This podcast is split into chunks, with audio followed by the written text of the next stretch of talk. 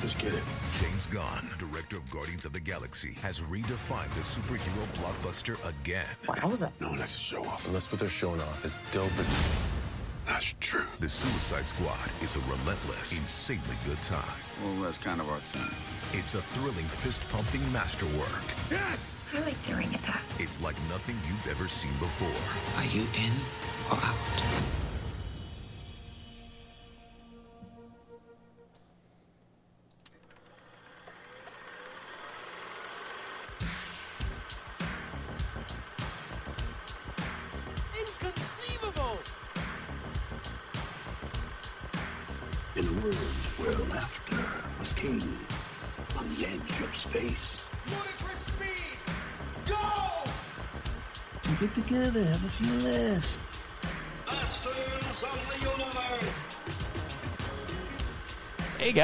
Welcome back. It's me, one of your hosts, the host on your left if you're looking at your radio dial, Ron Avis, or the Rental King, whichever you prefer.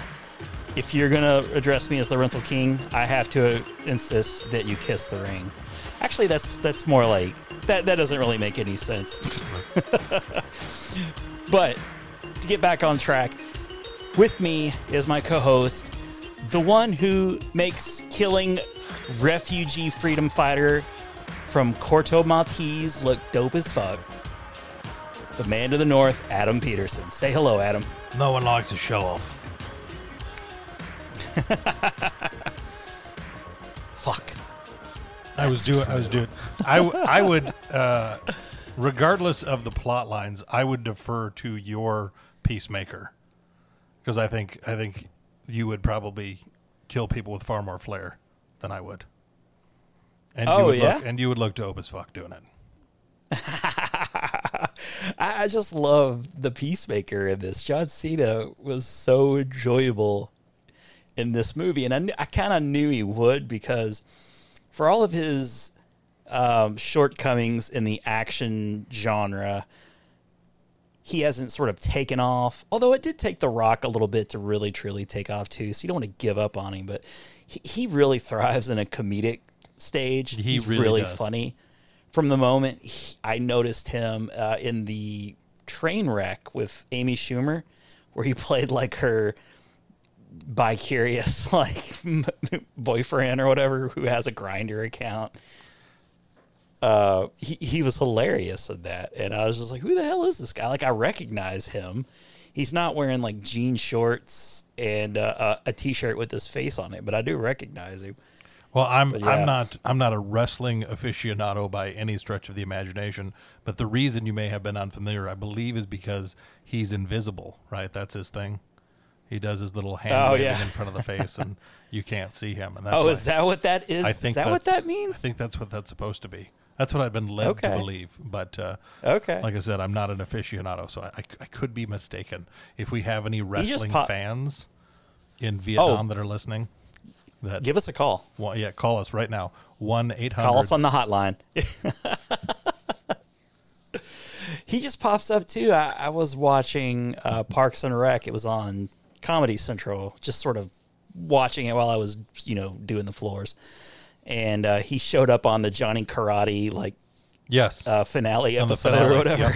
and he just comes in. He's like, I was led to believe that you were like maybe ten. he's like, whatever, whatever.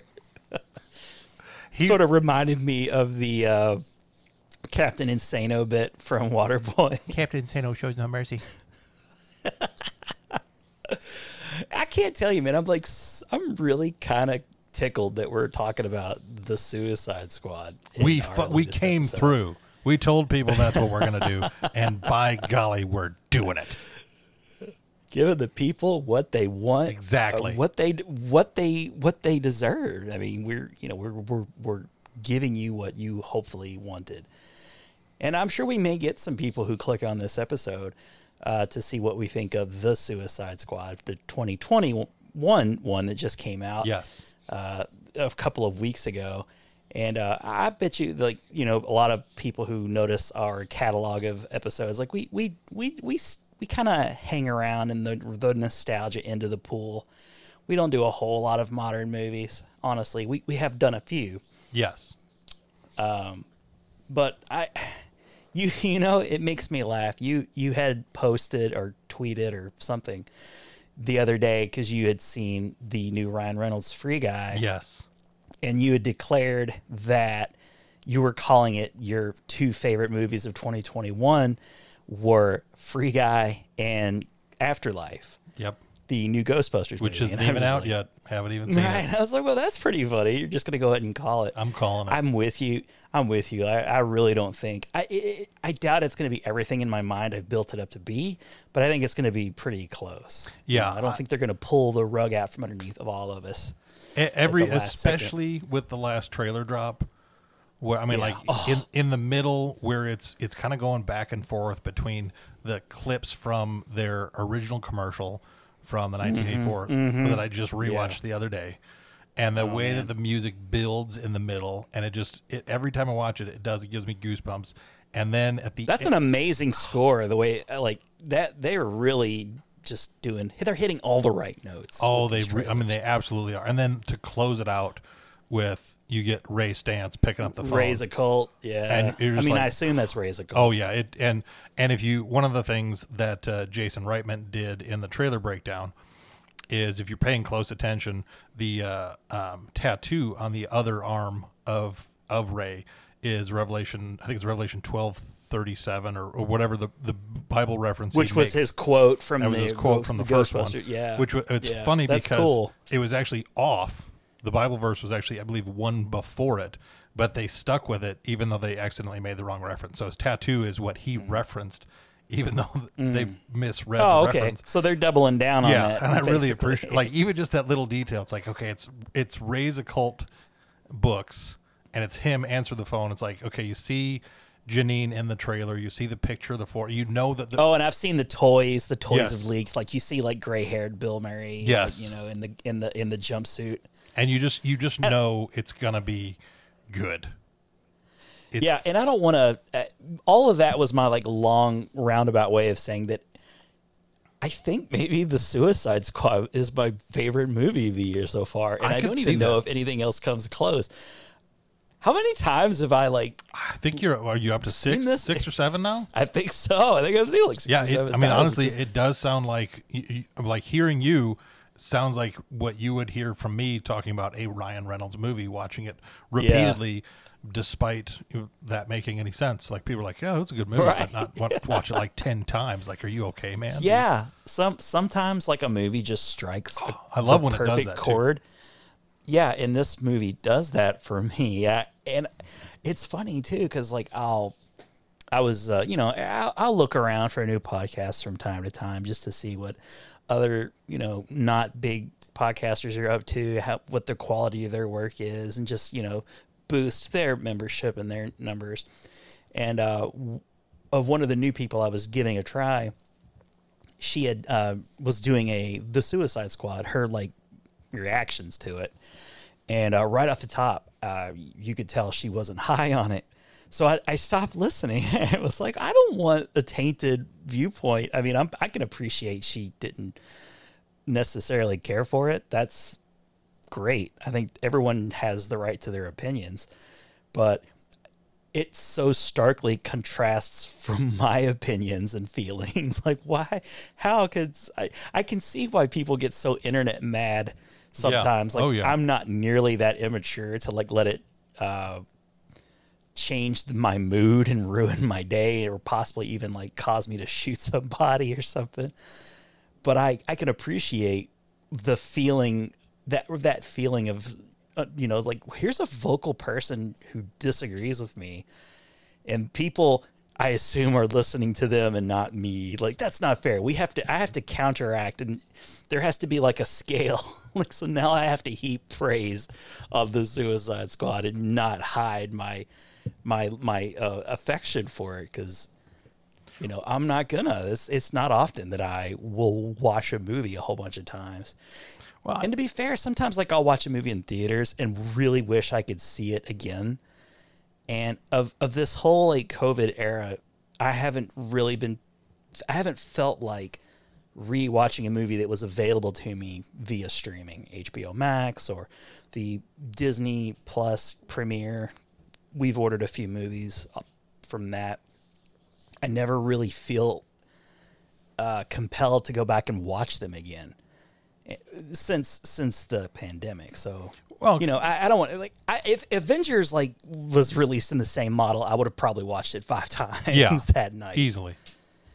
Well, I, because Yeah. we're, I think the thing is like, because I even, I mean, I'm, we're inundated with content all around. I mean, just like there's, there, I mean, there's so, I mean, even you know, like the other day when when you, uh, I think it was it was the day that uh, Hitman's Wife's Bodyguard came out. uh, after I texted you the digital copy of it, you said, "Hey, I just bought Snake Eyes," and that made me realize, "Oh, hey, Snake Eyes Yeah. is available for," and I I got it, and it, it was a week ago, and I've still not managed to sit down and make time to watch it. I want poor to, Snake I'm Eyes. going to, but it's like there's just, Just overlooked even at home on home digital video. yeah, it's like oh Can't- yeah, I went ahead, I went ahead and bought that brand new movie so I could watch it, and I'll probably Yes, get you're around- welcome. I'll probably get around to it sometime because my schedule's so busy and I've got so many things going on that I just can't Yeah. sit down. And it's like, even with that, it's like, because that's how I always look at sitting down to watch any particular movie or any activity that I do in my free time. There's the opportunity cost. If I watch this, that means I can't watch that. If I do play this game, then I can't watch these. So it is. It's Yeah. those like when you're faced with that, and I think that speaks to how if, how powerfully this movie hit you because I loved it. I mean, it, I'm I- if anybody's ever listened to any of our podcasts, they know how huge of a critic of DC movies I am, and I loved it.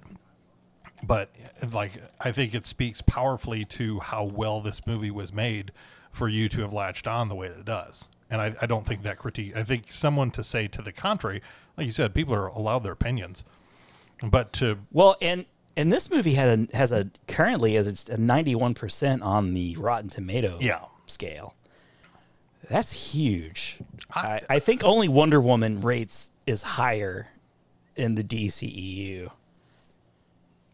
and and for a, a long while, most DCE movies would get released and immediately be crushed on Rotten Tomatoes yeah, including the original Suicide Squad from uh, 1990 or 2016. Sorry.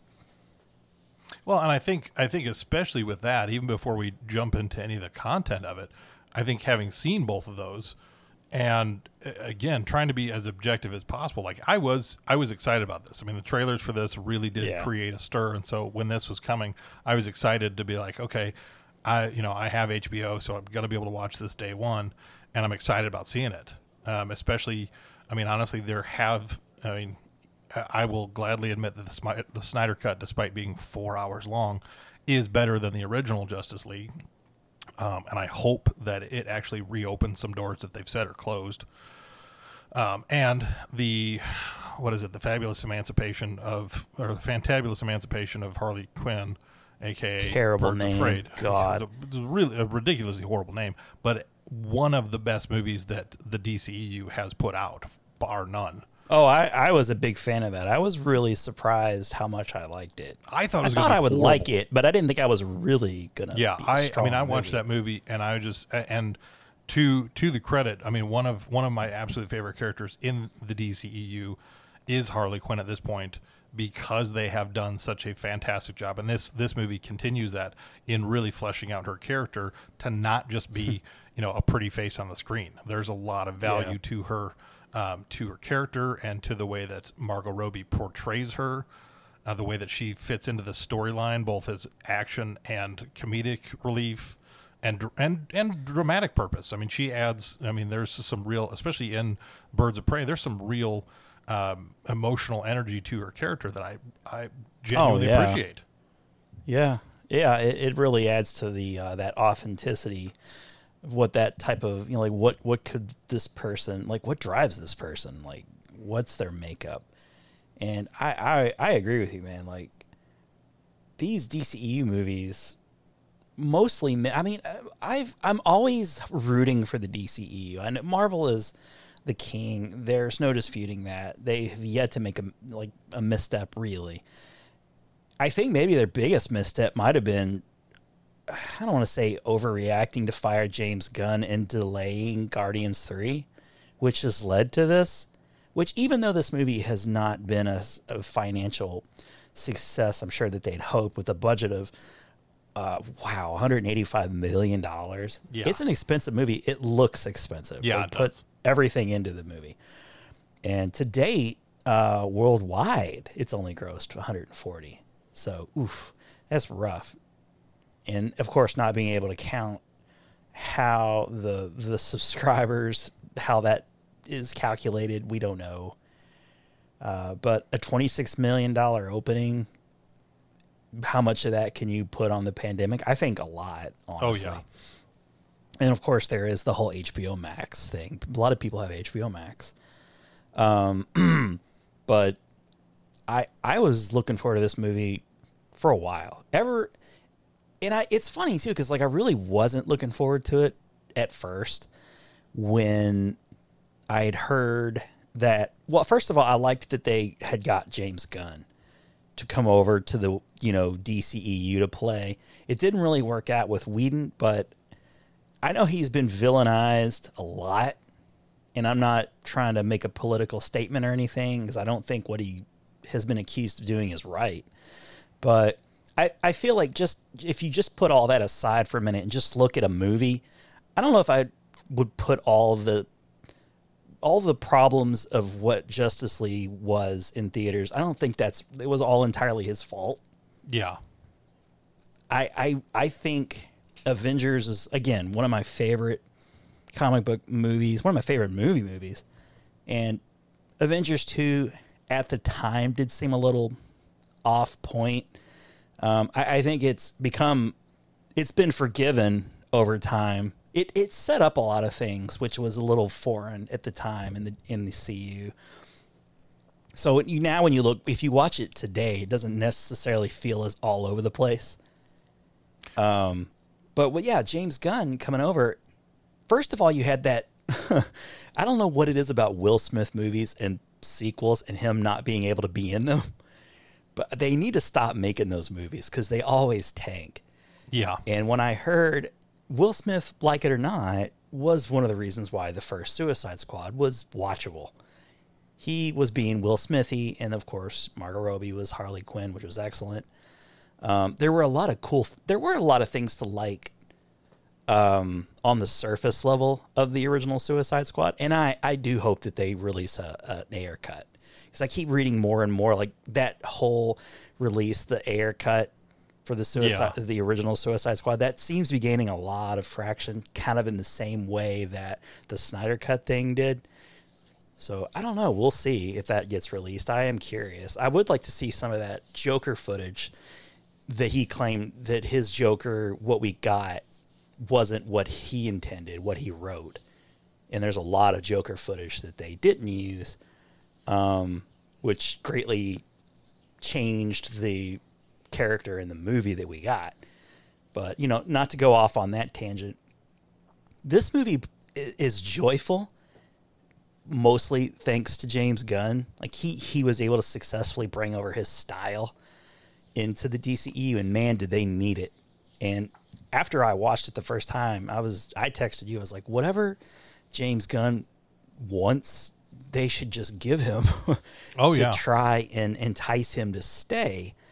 Um now obviously we know he's doing Guardians 3 so it's a little bit a little awkward, you know, maybe some awkward conversations around the office when that starts up because he's changing stuff, or maybe they don't even care. If you're MCU, how would you even care what DCU is doing or not doing right now?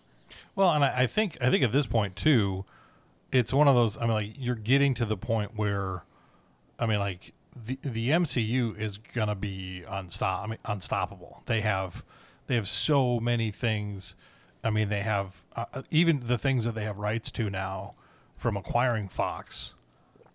Yeah, I mean, like they got the X Men, man. They have all They have the X Men. Yeah. They have the Fantastic Four. I mean, I, Yeah. I, I'm pretty sure from what I was reading the last couple of days, Kevin Feige has alluded to Deadpool three is probably we should be looking for it in 2023. And it's like between the first two movies, that's a billion and a half industry. So it's like a- The, a the pantry is is just stocked. they have more than enough and and the thing is like you're starting to see you know, I, and I, I, it's one of the th- one of the few things that I like that does seem really petty and silly to me is, oh, this guy was in the MCU, so he can't be in the DCEU. It's like, no, come on, Right. Like, That's not an actual thing. no, and that was why that was why I really did enjoy in in James Gunn's that he had a handful of guys. You know, they not necessarily front and center. I mean, Michael Rooker's probably.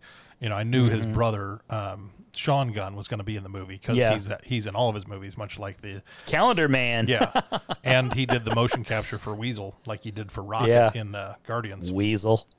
So he, you had you had him, and then Michael Rooker, obviously, and then um, there was a brief cameo by Pom um, in the uh, when they go to that bar.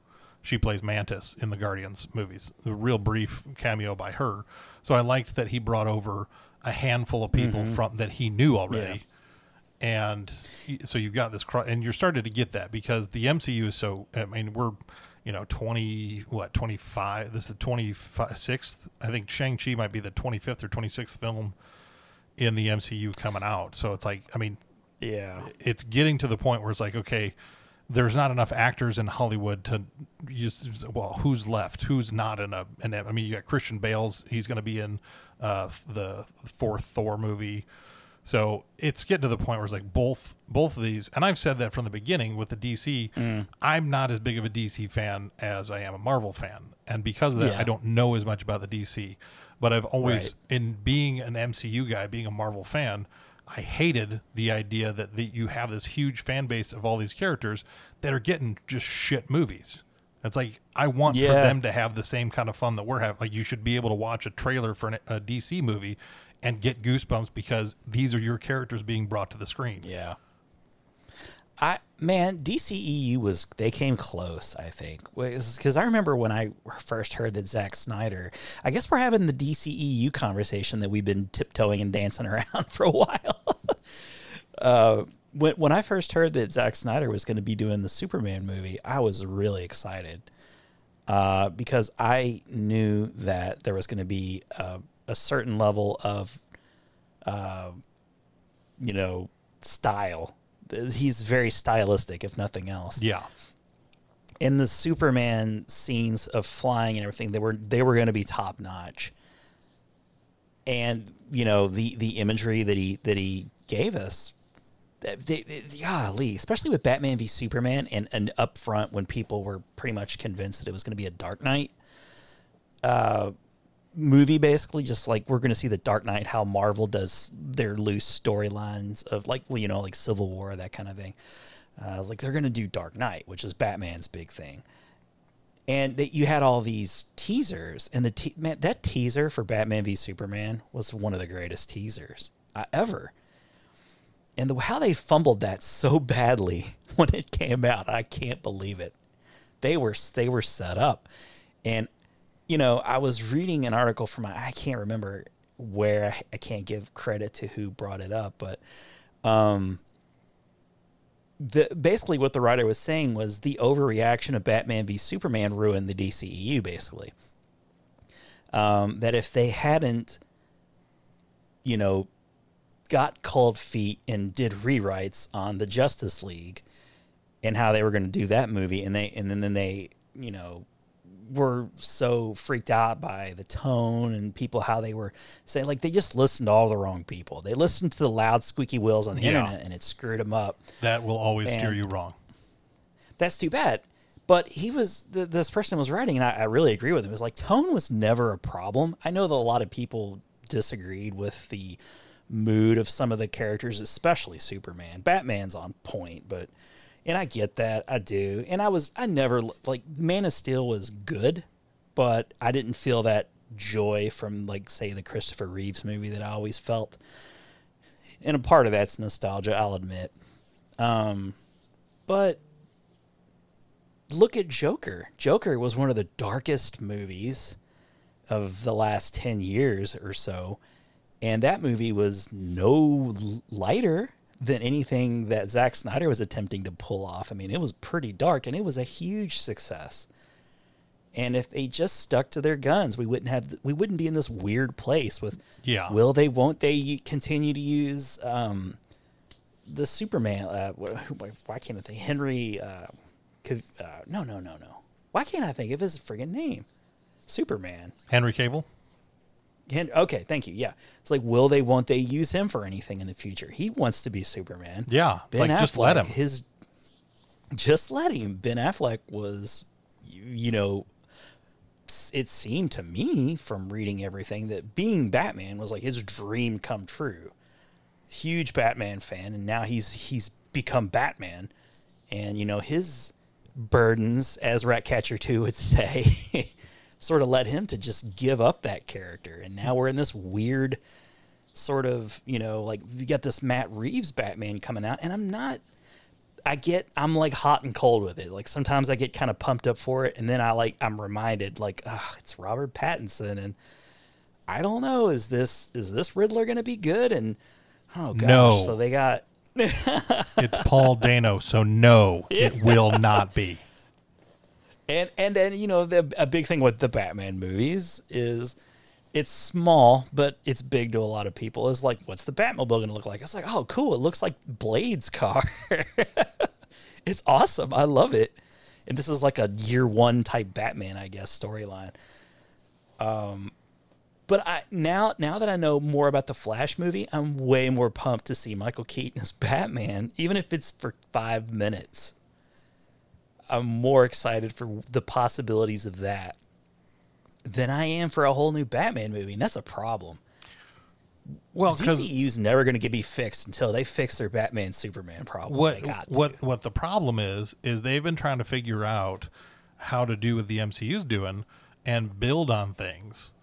And anytime they get any kind of infrastructure, it just crumbles because of you know you, when you had um, you had Ben Affleck was supposed to be directing and starring in the next Batman movie, and then whatever was going on, part of it was his personal life, part of it was probably stuff at Warner Brothers. We don't know everything, but he stepped down as director, said I'm still going to be in it, and then shortly after that, he hmm. said I'm not going to be in it. And so then it's like Right. it went this whole other direction. So it's like the next iteration of we had we were just left with this void, and it's like okay, and then you had stuff with Henry Cavill, and it's like all right, he's not going to be Superman anymore. And it's Yeah. like, okay, well, we just, I mean, when we just got Wonder Woman started, I was like, and then you Mm-hmm. get Justice League. It's like, okay, I like Ezra Miller as the Flash. I'm totally fine with him. I still really think that they should recast Cyborg because he's just so boring and uninteresting. But, you know, that's just my own. I didn't realize that Cyborg was such a popular character. Like I've never found the the Cyborg character very interesting. I don't know I, why. the, Like, I think the only reason I have any affinity for it at all is because at one point in time, we used to watch Teen Titans. Uh, Teen Titans the Go or whatever. Yeah, Teen Titans Go, and Yeah, because it was yeah. an entertain like that. That I mean, one one thing I will say for DC and for Warner Brothers is their animated game, both in like kid shows and in really Oh, like the more adult animated stuff. They've Yes. really done well. Uh, Like that's something I've always had to give them because they've had compelling storylines, great characters, and I mean they've just really put together some really nice things. And it was always so I was just like, why can you not translate this to the to the big screen? why can you do these shows so well, but you cannot make movies to save your life? So I don't know. Maybe it's just easier to do comic book stories in television, the television medium. I think, I think, kind of think so. And I'm really excited about the future of MCU and their television shows.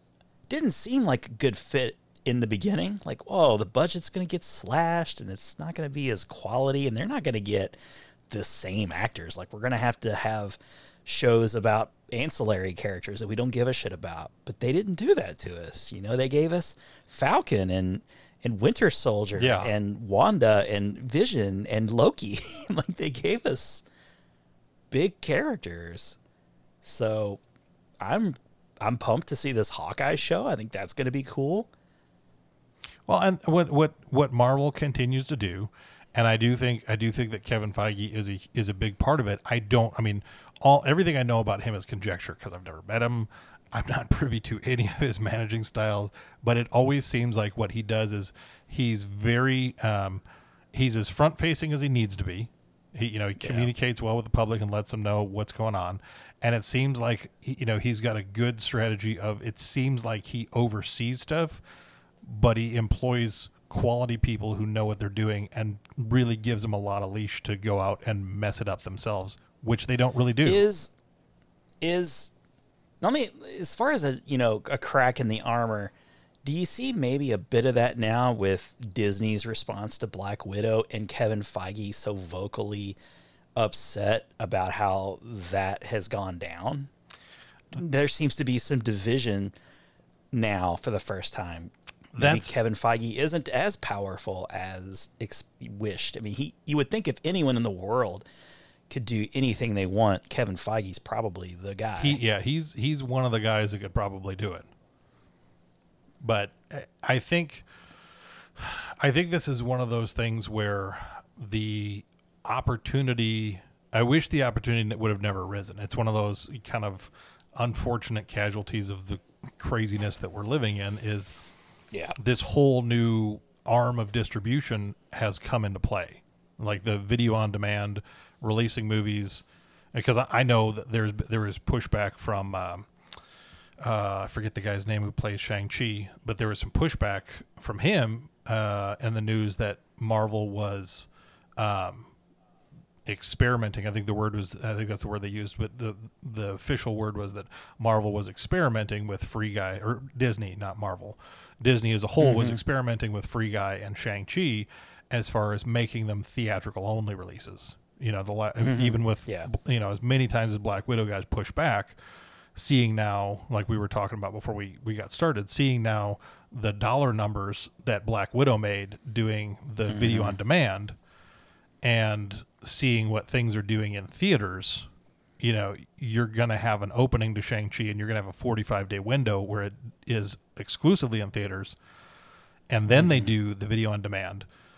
I'll be interested to see how that plays out. I'll be interested to see how, you know, because when Yeah. when the the buzz is hey black widow's out now.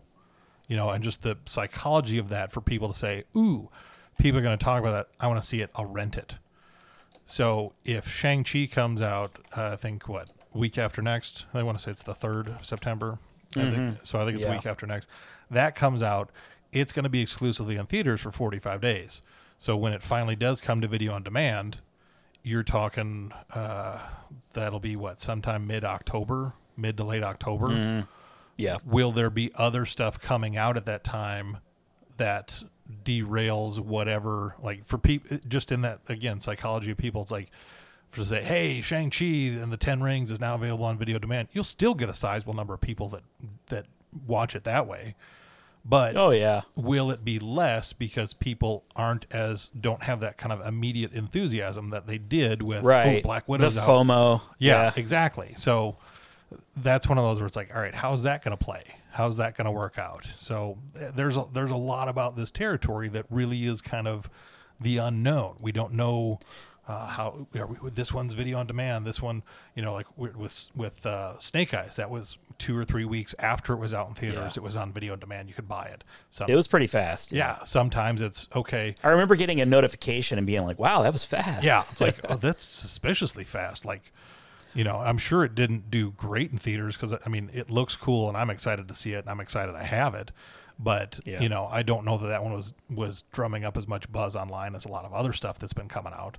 I mean, they've been as you know, I'm hugely biased as a Ryan Reynolds fan, but Free Guy has been advertising like it's going out of style for yeah. a while now. So Ah, I can't wait to see that. I'm just, it's, I know it's going to be good. there's so the there's, fascinating no. Go ahead. Go ahead. Go ahead.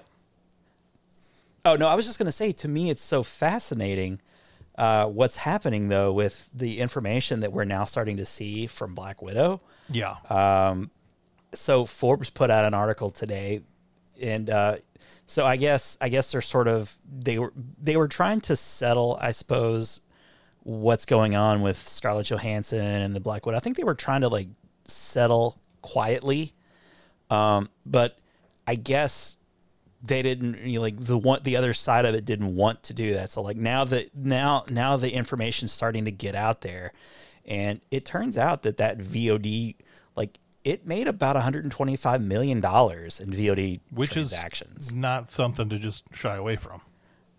I don't know if that's one month, one like because you know like traditionally in in the, you, the box office grosses, it's like a three day week, and that's the haul that you normally see the numbers. Yeah. And Black Widow did eighty million, which is really respectable uh, to me uh, on its opening weekend, and then pretty famously crashed hard the second. And now I'm pretty, I'm more convinced now than ever that the the releasing of a movie on VOD and in theaters will be eh, very profitable for the studios. They have no need to be worried. You know, it's not as simple as just combining 125 million to 80 million and just saying it was like a 200 million dollar opening. It's not quite that simple, I'm sure. But Black Widow, people were excited to see it because it was the return of the MCU film universe and but at the same time let's let's be honest not everybody was going to go see black widow the way No. people went to see black panther or uh, any of the avengers movies. It, it just wasn't going to do that. I'm frankly surprised and impressed that it did as much as it did in a covid well like that that you know window of a few weeks months that we were allowed to go out without masks. It did really well. It's the highest pandemic era opening weekend of any movie. So I I remember thinking at first like, wow, Scarlett Johansson she got paid 20 million and she's to get a chunk of the receipts, I guess, for being in theaters, that whole deal, which is her argument. But now I'm starting to see her side a little more. I was like, at first, I was like, you're being a little sour grapes here. This is not a smart business move to bite Disney uh, on your way out the door. Like it seemed like a really weird, odd thing to do.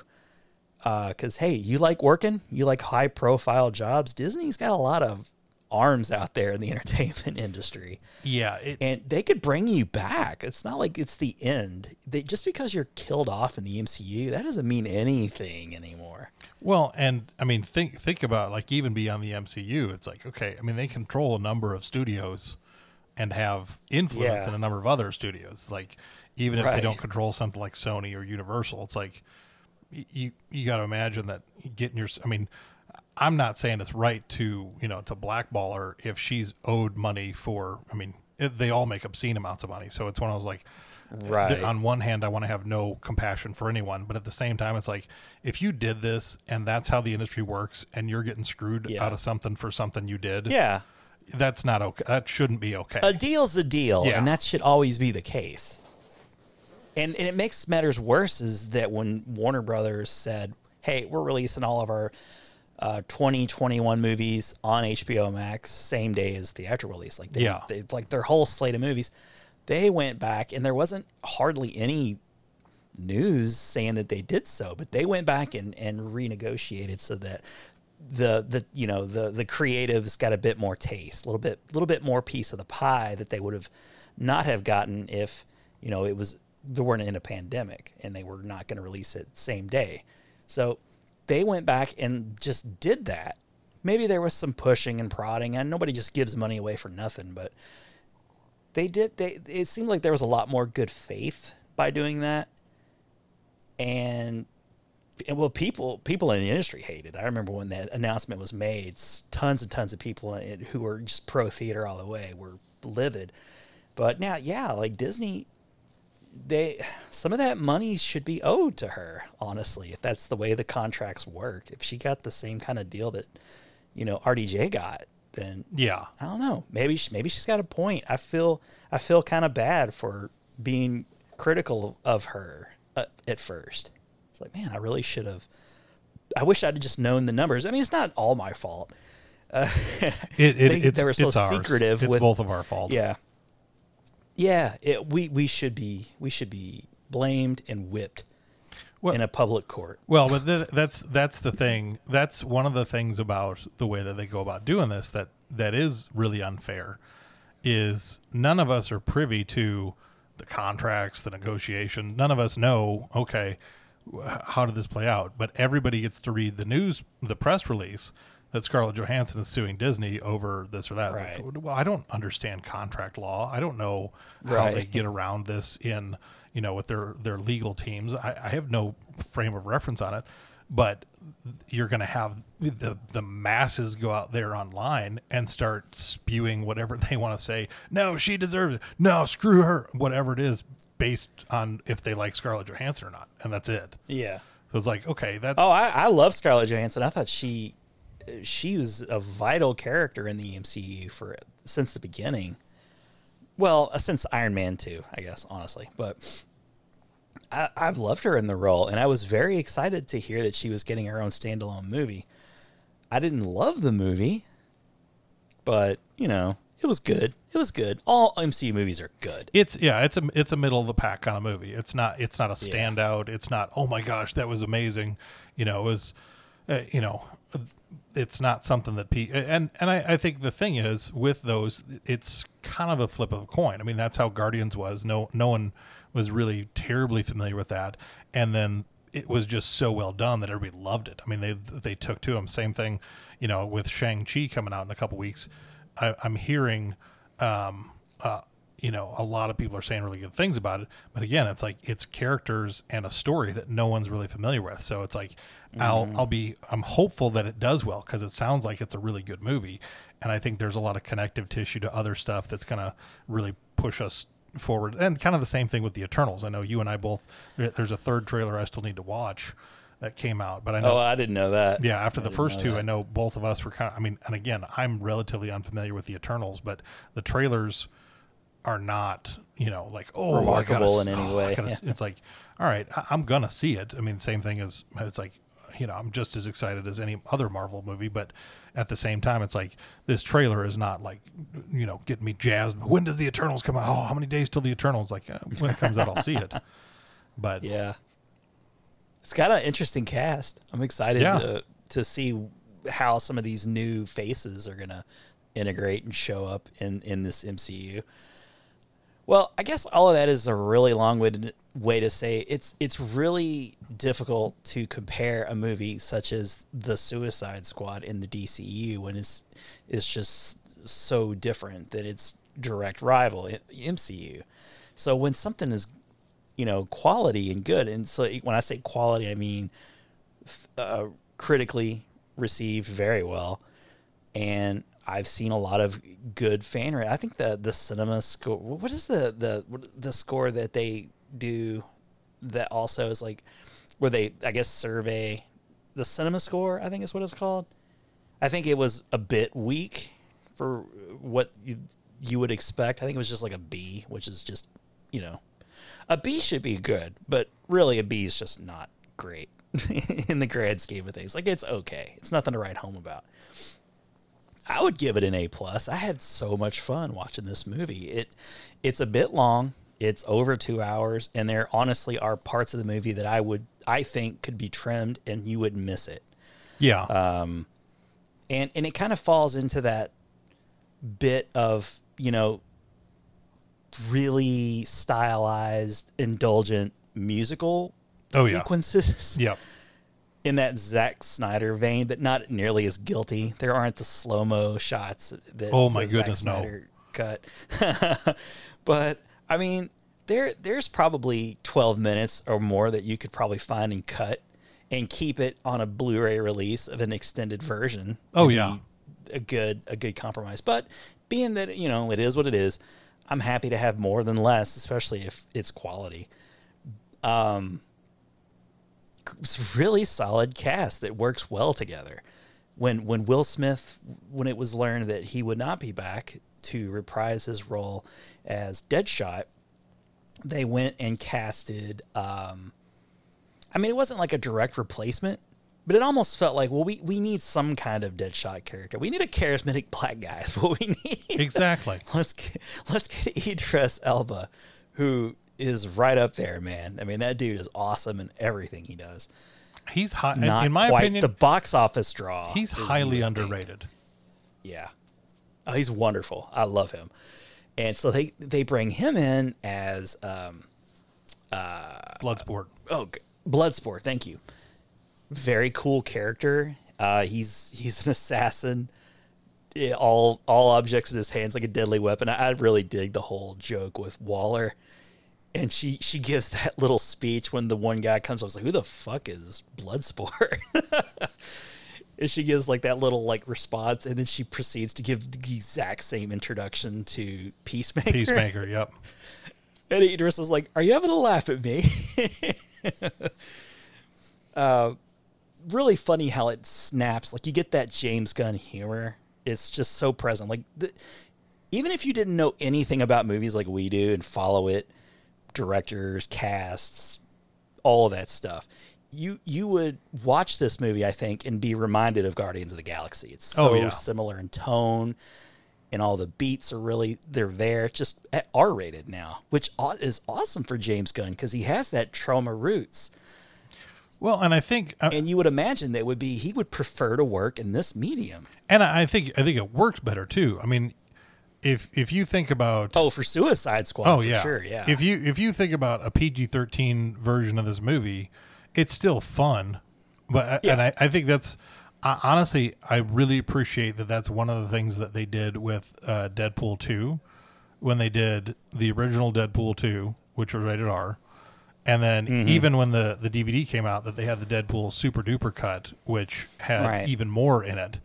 But then Right. Around the the holiday time, where they had that whole advertising campaign with Fred Savage, where they did Once that Upon was a a Deadpool, brilliant Yeah. advertising campaign. And- so good. and they did. He's got him tied up in the same bed Yeah. from 1986.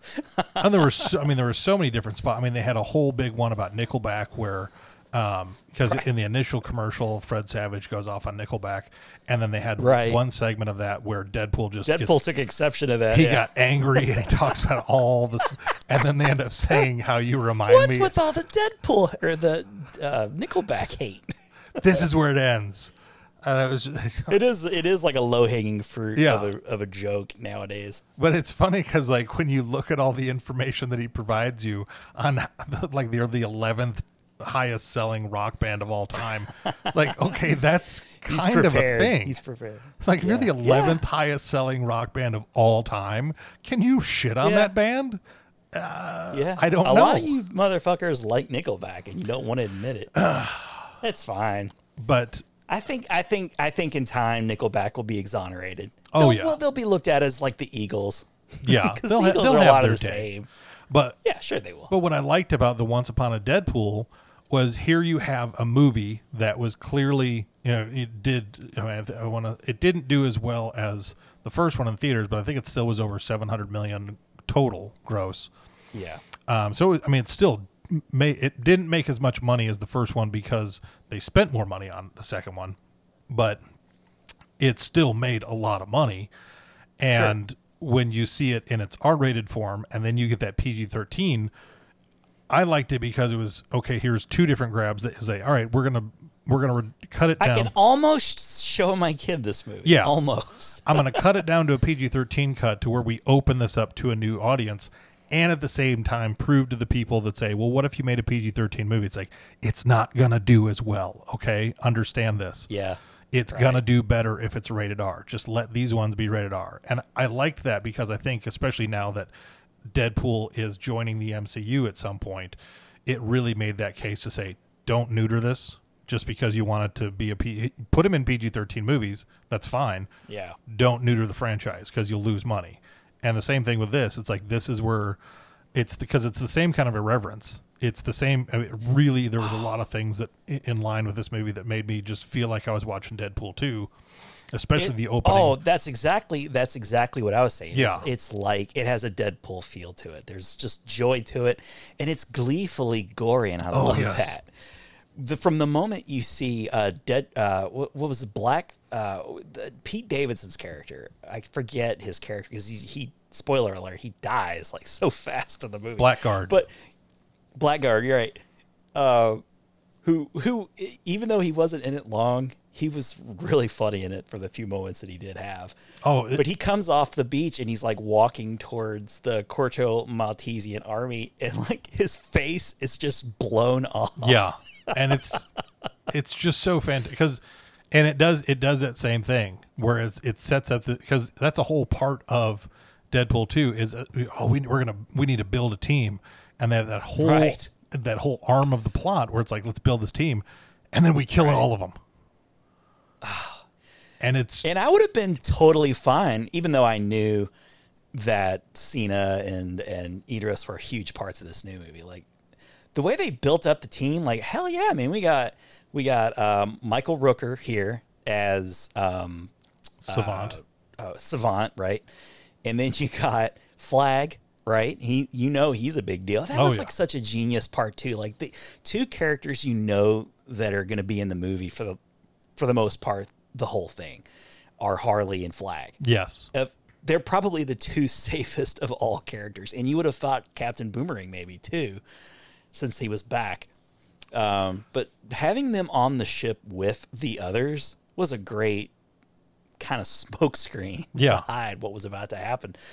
Um, but yeah, yeah, I, I just love that whole assembling of the team and how I I know you're like a gigantic fan of uh, the who's the actor that plays Flag. Um, Joel Kinnaman. Uh, yes, I yes, love know you're like Kinnaman. a huge yeah.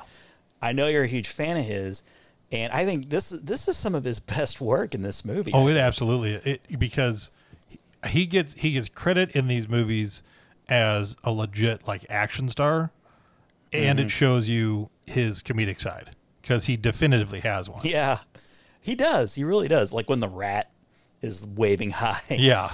and the uh, the freedom fighter is like, "Is that rat waving?" It appears he is. And, and Why? I really I like to think he might be friendly. I really love the relationship that he and Harley have. They're because it's like oh, I did too. it, I mean it's that was incredibly touching when Harley learns that they were there to rescue her. Yeah. She was just having that moment uh, where she was thought to be abandoned and on her own again. And she has to escape. Like, if I'm getting out of this, I'm going to have to get out of this on my own. And Yeah. she's capable of doing so, obviously. But yeah, when she sees their attempt to like get in position and everyone's ready to go and she just walks out, like, what's going on? that was a great moment. well and And I knew it was coming because I saw it Yeah. in the trailer, but it was it was so good. but I, I loved I loved his whole response because nobody else has that same connection to her. But he was like, Yeah. "We were getting ready to rescue you." And it was a really good plan too. Like it's a comedic but heartfelt moment. I really enjoy it. It's It like, is. just this one little throwaway gag, but it was like it, because it's nice because there was this relationship between a male and a female character that wasn't based on, "Ooh, are they going to hook up?" It was no, they're just friends. They're Right. really good friends. They're just who they are. blow shit up together. And I love that the other moment they got together. I mean, he got you know when they when she hugged him, and that was a Yeah. really touching moment. But also when they're getting off the bus to go into the Jotunheim, Yeah. and they kind of like in, they do the slow mo thing.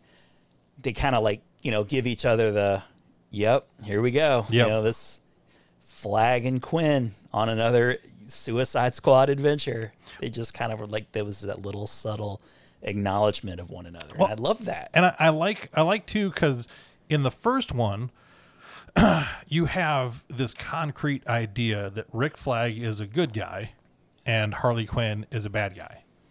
Right. They're- eh, That's that's their roles. He's a good guy because he's leading the team. He's on the side of justice. He's on the side of right. She's there because she's a criminal and she has a role to fill. So she's a bad guy.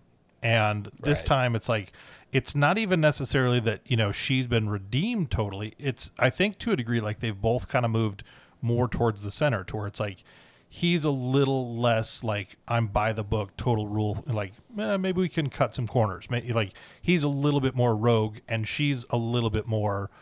Oh, what if I want to be a, a good guy sometimes?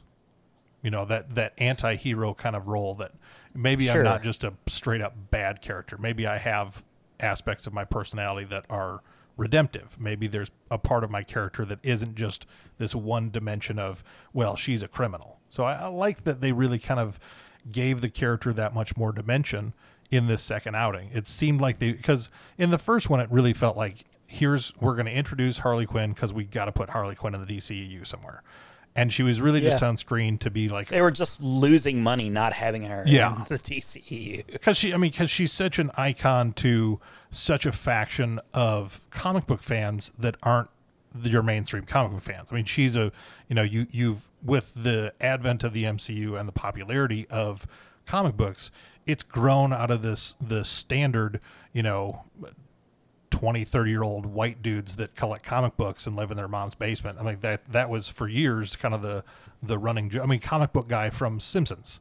That's, that was your audience. so that was the audience. thought. So it's like now it's like it's not that one dimensional note. It's anybody could be a fan of the stuff, and It's your sweet grandma, you know. Yeah. she's into the MCU. and She's so invested. expanding it to characters that aren't just oh here's you know here's this chick in this comic is like no this is a strong female character with you know she can do this And not not to mention, you have one of the best actors. oh yeah in the business uh, agreeing to be her.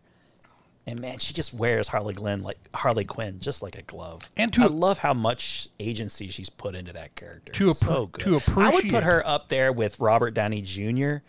in the Marvel side. yeah I would put her up there with Chris Evans for Captain America. I think she's that oh yeah you know, like I the- would agree. that actor and that character have just sort of become one almost. well and i think even her as a person the the acting is like she's because she's australian so to- Yeah. to go from somebody who's australian i mean you know she has a natural australian accent Every actor can do American. It's just the easiest accent to nail, evidently. but for her Because he's got that joke. It's like, we ain't got no accent yes, or whatever. but for her to go from uh, Australian to American and then from American Yeah. to Brooklyn, because she's got Right. a thick Brooklyn accent.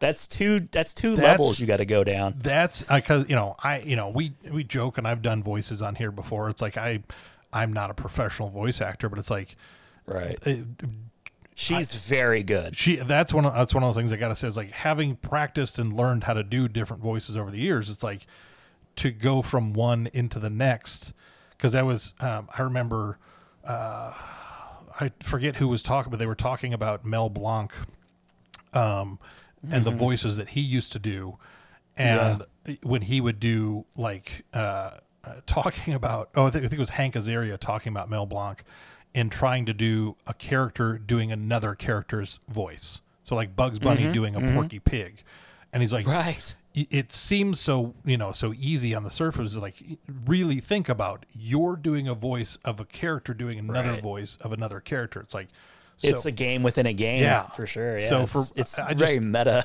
there there's so much about Margot Robbie that you know I know she gets a lot of credit for being an, incredibly attractive it was like there's so much more to her That she is easy on the eyes, Yeah. for sure. But I don't feel bad. I, I can say that and genuinely say I think she's one of the more talented actors of yeah. her generation. She has a she once she, when she finally decides to be stop being Harley Quinn, she's got plenty of movies oh yeah she even when even when she's her looks start to fade and ho- God hopes she doesn't do the whole plastic surgery route. She she could be in film for a very long time. yeah very very long time. yeah don't do don't do the Meg. Ryan thing do the Helen Mirren thing Oh gosh, please. Yes, do the Helen Mirren thing, please, God. Okay. Um, so yeah, so we have Rick Flag who and I guess you know, we can talk about how he he's gone. I mean, he he was killed. He was one of the main characters to die. You That know, this whole angry. I know. I knew that was going to make you mad. I remember watching it and going, "Man, I really want Adam to enjoy this. I want him to enjoy this movie." But seeing Joel Kinnaman die and so heroically and so viscerally in that fight with Peacemaker, that was an amazing Oh, fight, yeah. dude. Those two guys were, like you said, Joel Kinnaman's like a legitimate action star. Cena's obviously former wrestler, Yeah. also an action star. Um, and the way that they choreographed that fight, it I felt like I was watching two dudes really fighting. The way they were like throwing each other into um, just the bathroom and all the con like and then just like grabbing at anything they can to hit the other guy with. It was very uh, a la Roddy Roddy Piper or Rowdy Roddy Piper and Keith Yes. David from Yes. um, It wasn't nearly as long, No. but it was of it same was that intensity.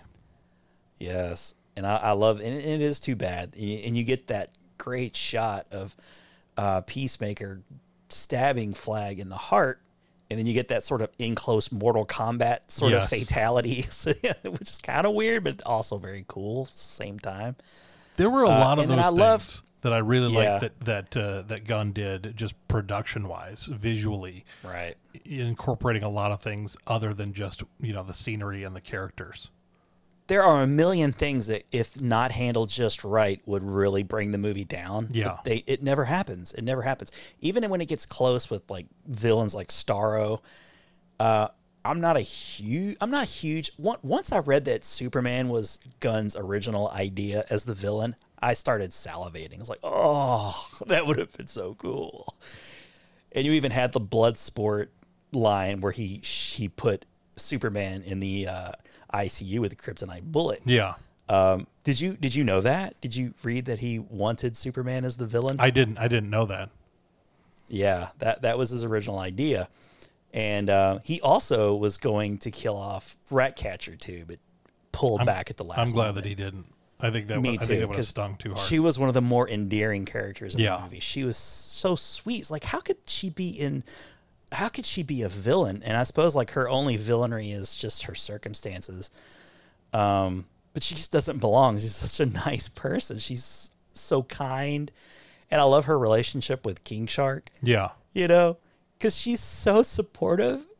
Uh, you know, he's he's talking about wanting to go in disguise, yes, and he's like, "I could wear a disguise," and she just goes, "Oh, you can." It was all. It, maybe it's a bit condescending in the way that uh, it reminds me of Kevin from The Office when Holly thinks Yes. that he's that's a really perfect comparison. Actually, it felt a bit like that because King Shark is not smart. I mean, he's, He's not introduced yeah. Sitting reading a book and the book's upside down. book read. but he has he has um, distinctively some of the best visuals in the entire movie. Yes. Oh gosh. And to think too that they almost didn't include him because they were having real problems getting the the shark skin down. Yeah, Uh, they didn't. They didn't like. Apparently, they weren't really happy with the way that looked, and they didn't like the way his stomach was showing up. I think they were satisfied in the end, but um, if he looks wonky, then you you can't have him there. It's just not going to work. But he looks so good. I was really impressed with King Shark and how they played him for that sort of hulky comedic touch too. Just- Yeah. it was great. Well, with the nom nom. I, I think I think that was like because it felt like there were as many like even between Suicide Squad and this one, the Suicide Squad. Um, there were as many of those comparative notes just to really signify how much better of an outing this film was, and Mm-hmm. and I like that just internally for them to see, hey, you did this. This is a movie you guys made. Yeah. You want it to be really good, and it sucked. Like it wasn't good. People didn't Yeah. like it. You know, it didn't do well. And here you have the same recipe. I mean, you have this. I mean, it's a similar plot line. There's plenty of nuances to it. But it's like you know, you have King Shark, which is the complete uh, parallel to um, Killer Croc from the first one, and how poor, True. how poorly that was executed in the first one, and how masterfully Oh. it was executed in this one. Yes. I was so invested with every single character on the su- this new Suicide Squad, Yeah. X X Force, or whatever they call themselves. Uh, Polka Dot Man. I mean, these are as obscure or more obscure than what we got in the original Suicide Squad with El the Diablo guy and and and like you said, Killer Croc and, and Captain Boomerang and the one dude who gets killed almost immediately. Immediately, yeah, I was like Adam Beach. Yeah. Adam Beach played him, but I don't even remember his character's name. right. But uh, I, I- I think but but Will Smith was so it, he's such a poor choice, I guess, for the movie. In a way, he, in a way, it saved the movie, but at the beginning, it, was, it, it might have been addition by subtraction if he wasn't in it because Yeah. nobody cared about any. Like Harley was going to be a highlight no matter what. Just exactly. you'd have to be a you'd have to be really horrible and a fool to just mess that up, and they didn't, to their credit. But I mean, it was Will Smith and nothing else going Yeah. on in that movie. Even even Joel Kinnaman, like I just really didn't care his whole No. backstory with the witch girl or whatever. Like Yeah, Cara care. Yeah, that was Did not care. And Ratcatcher two. I mean, first of all, the way they set up the characters and you learn about them way le- way better executed. Oh, totally. The overstuffed sort of it, video game style introductions of the original Suicide Squad. Just completely, and and then they, I guess they felt the pressure of adding in the other big stars of the DCU. Like you had the Batman with Deadshot and Flash with Boomerang. I mean, I get it. It it's not a terrible idea, but it's so sloppily executed. And in this case, there was a flashback uh, mechanism, but it was pretty seamless to me. And And they were more woven into the fabric of the story. That was Yeah. It wasn't like we got to take these little timeouts from whatever's going on to talk about it why you should ripped away from the whatever momentum Yeah. you've gotten. And it was like Um, it's just- just, it's it was so much better done because you never felt like and and because one of the uh, it's not it's a plot device that I'm you know I, I kind of go back and forth on. They jump around in the timeline two or three times They over do. the course of the movie. Yeah. and Yeah. I- sometimes I like it, sometimes I don't. It just kind of depends on how it's executed. This in this it's executed well, so it's not a detractor, Right. but it's one of those like I always I'm always sketchy on that just because when you're jumping around like that, I, I feel like you have the potential. It to feels lose. like bad writing, like Yeah. you're trying to cover up yeah, bad writing and so I, I'm always wary about that. But it was that's one or those- bad editing, more Yeah. likely. Actually, It, it- but in this case, it's like it works out really well as far as how the storytelling goes. And even though mm-hmm. we're jumping around at times, you know, it, it, it almost feels like some of these things were so purposefully done just to show up the first Suicide Squad movie, just to say we're going to do these things so blatantly to show you that we're still going to employ some of the same techniques you guys did, but this movie is just going to be well, so much the better. Deadshot and Bloodsport storylines are almost they're identical. yeah they're identical but bloodsport is so much like you get Bloodshot. Sorry, not the Vin Diesel character. but you you get you get such a, a more compelling because that was one of my it was one of my complaints about the first suicide squad is like okay so like deadshot you know he's a he's a criminal he's in jail obviously but like there's this idea that he's still s- supposedly a good guy and he has this relationship with his daughter it's like oh yeah i just showed her there was a, but it's like I, I liked that right off the bat they're trying to use that a sa- similar kind of plot device but they're like no, I got to give it up for the whole Joel Kinnaman Darnell's out. That that was a great yes. beat. I will give him that. Yeah. that was really good. but that that you know when you have that initial conversation between Bloodsport and his daughter, and he's like, oh. "Fuck you." I know. Oh, the I mean, last like- one was like, fuck you. They, they seem to be having so much fun. It's James Gunn. It's all credit to James Gunn. It, and it's it's everything coming together. I mean, like it's it's getting the right writers, which is him, Yeah. and the right director, which is him, and the right, Right. people. I mean, like that's like, and he's got his Clint Howard Yeah. along for the ride. and you know, and it. I think this is what it should hopefully show, because I feel like with James Gunn, it- knowing whatever kind of autonomy he would have had at Marvel, I have a hard time imagining that he would just be as on board with some kind of, you know, with Warner Brothers executives breathing down his neck. He would have just said, "I don't need this. I, you know, I'm getting paychecks over at Marvel. If this is how you guys want to do business, I'm out." Uh, Like, Spe- speaking of that, um, did you read the news that um, James Gunn noted that he got more notes from uh, over over an MCU for do- when doing Guardians? I hadn't stuff. read Like, that. He actually got that's more interesting. notes.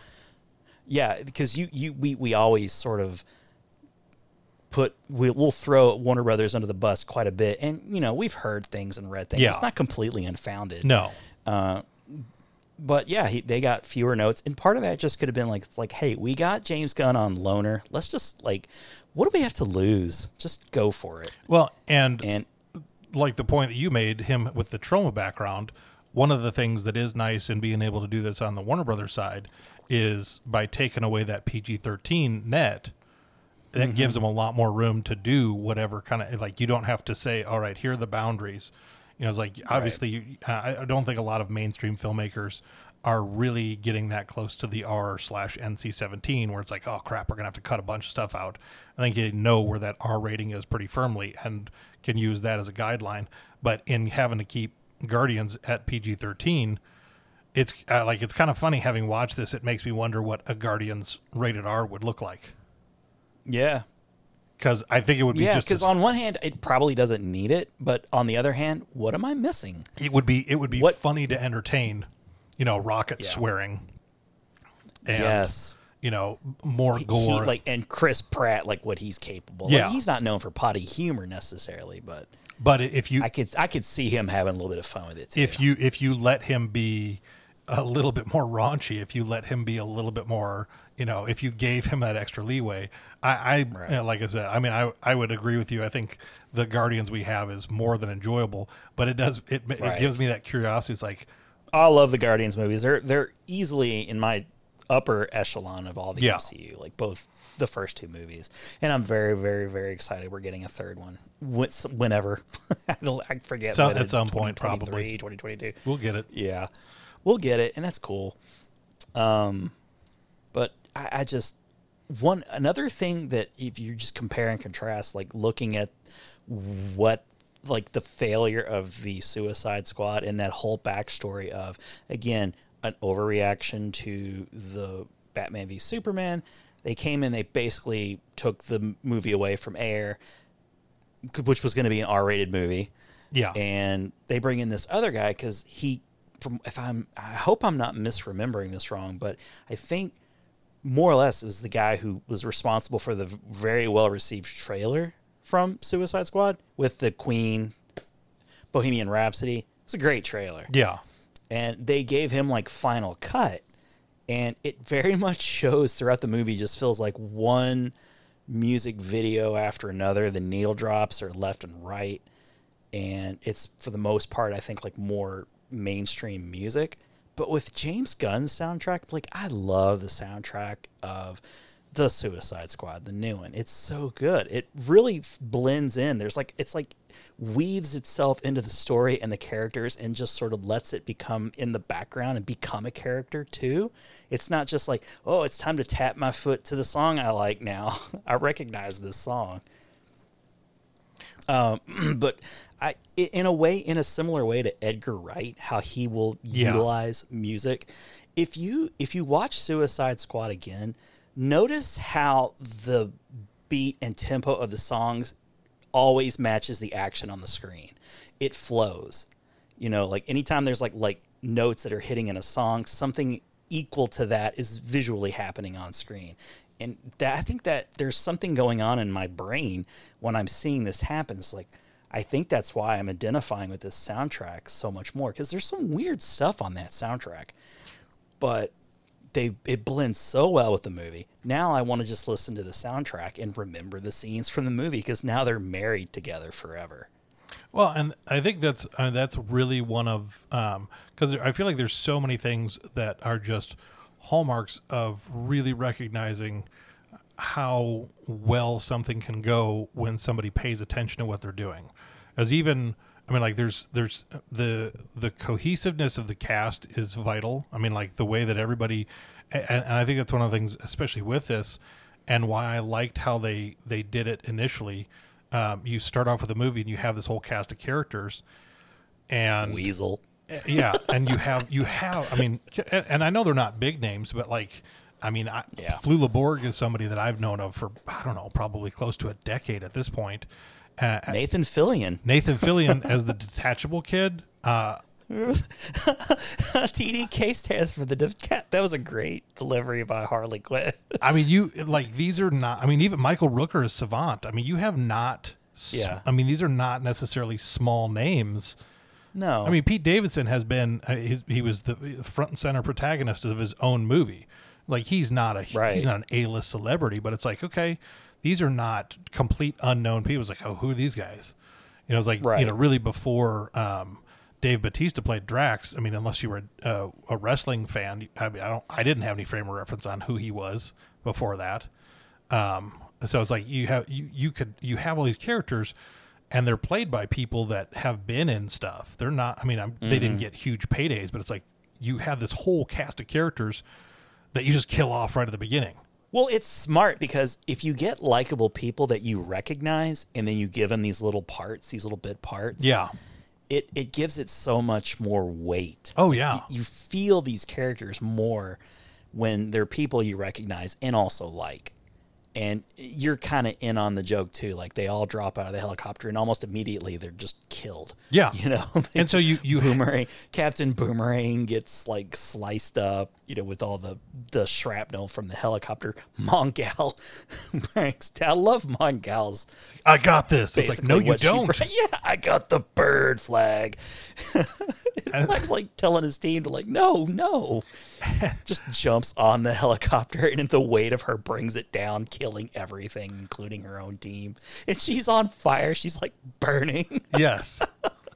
There's so, Oh, it's so giddy. I'm so giddy with the gore. there were so many notes. I mean, because you start with this really serious, intense scene with Michael Rooker opening the film. Yeah. And then, Yeah. like, when all hell breaks loose and everybody's just dying, he just gets up, turns away, and runs screaming into the water. And they're like, turn He's around. not much of a badass No. in his final moments. It's like they're like, turn around, we're gonna kill you, and then they blow his head up. So it's like you get all of these things that kind of come together in this opening sequence Right. that tell you they lay the foundation for this movie. This is here, set your expectation here. It's gonna be This big. is Game of Thrones. Yeah. all of your all of your favorite characters are fair game. Anybody can die. they- it's gonna be anybody gory. can die. It's gonna be funny. It's gonna be intense. So there's all these notes they hit. And then, like you're saying with the music, he weaves that in. Same with the storyline. Same with the back, you know, the flashbacks, and is like he weaves all these things. And then, because one of my personal favorites, and I think we may have talked about it, one of my favorite things in the whole movie is how he used the scenery, you know, to Oh. with with the the words at different points Yeah, the points, transitions, yeah. to to convey that is like okay, here's a scene change Yeah. when they have the the uh, the fire that goes off and and then they like oh we got to go find Harley and the fire goes out and the smoke spells out Harley all of those little things as like okay these they're they were akin to the transitions when they would explain you know which planet they were going to or whatever in the Guardians but I just I love how he employs even the scenery as a character in the movie telling you what's going on furthering the plot it's like there's It's just another little detail to it, appreciate. it really and i think it's i think it's what makes a movie like this so just so fun to watch a bunch of times. yeah because there's so many th- like you can there's so many things for you to pay attention to and so I will watch the movie just to hear Kinnaman go weasel. I'll watch it again just to get that part. he's uh, he's God. just and uh, that, that's why i was like even at, even at the end when they cut to that uh, that last scene at first i thought that was going to be rick flag i was like oh wait I did- did i was like oh it's not son of a bitch Well, they said something about his heart being weak or Yeah. something like that. You're like, oh, well, like, we know he got stabbed in the Ooh, heart. did he did he, did he make it after all? I was like, it seems Right. unlikely because he shoved something pretty much into his heart. But right. you know, and then the building and kinda, then the building collapsed. the building kind of of fell him, on right? top of him. But maybe maybe things still worked out. Maybe it's okay. Could. Hey, it's like the Fast and Furious equation. You know, like if you don't see it happening, and even sometimes when you see it, they can still like you know wave a hand and go, no, no, no, no, No, Mister Nobody. Did. This is what actually happened. It, remind, it r- reminds me of in uh, Groundhog Day when Bill Murray goes over the edge of the of the cliff in the in the car, and, and Chris Elliott goes, "Well, maybe he's still okay." And then the truck explodes. Like, well, no, probably Right. not now. No. that is a great It's like when the building delivery. falls down. It's like, yeah, he's probably not okay now. Probably not okay.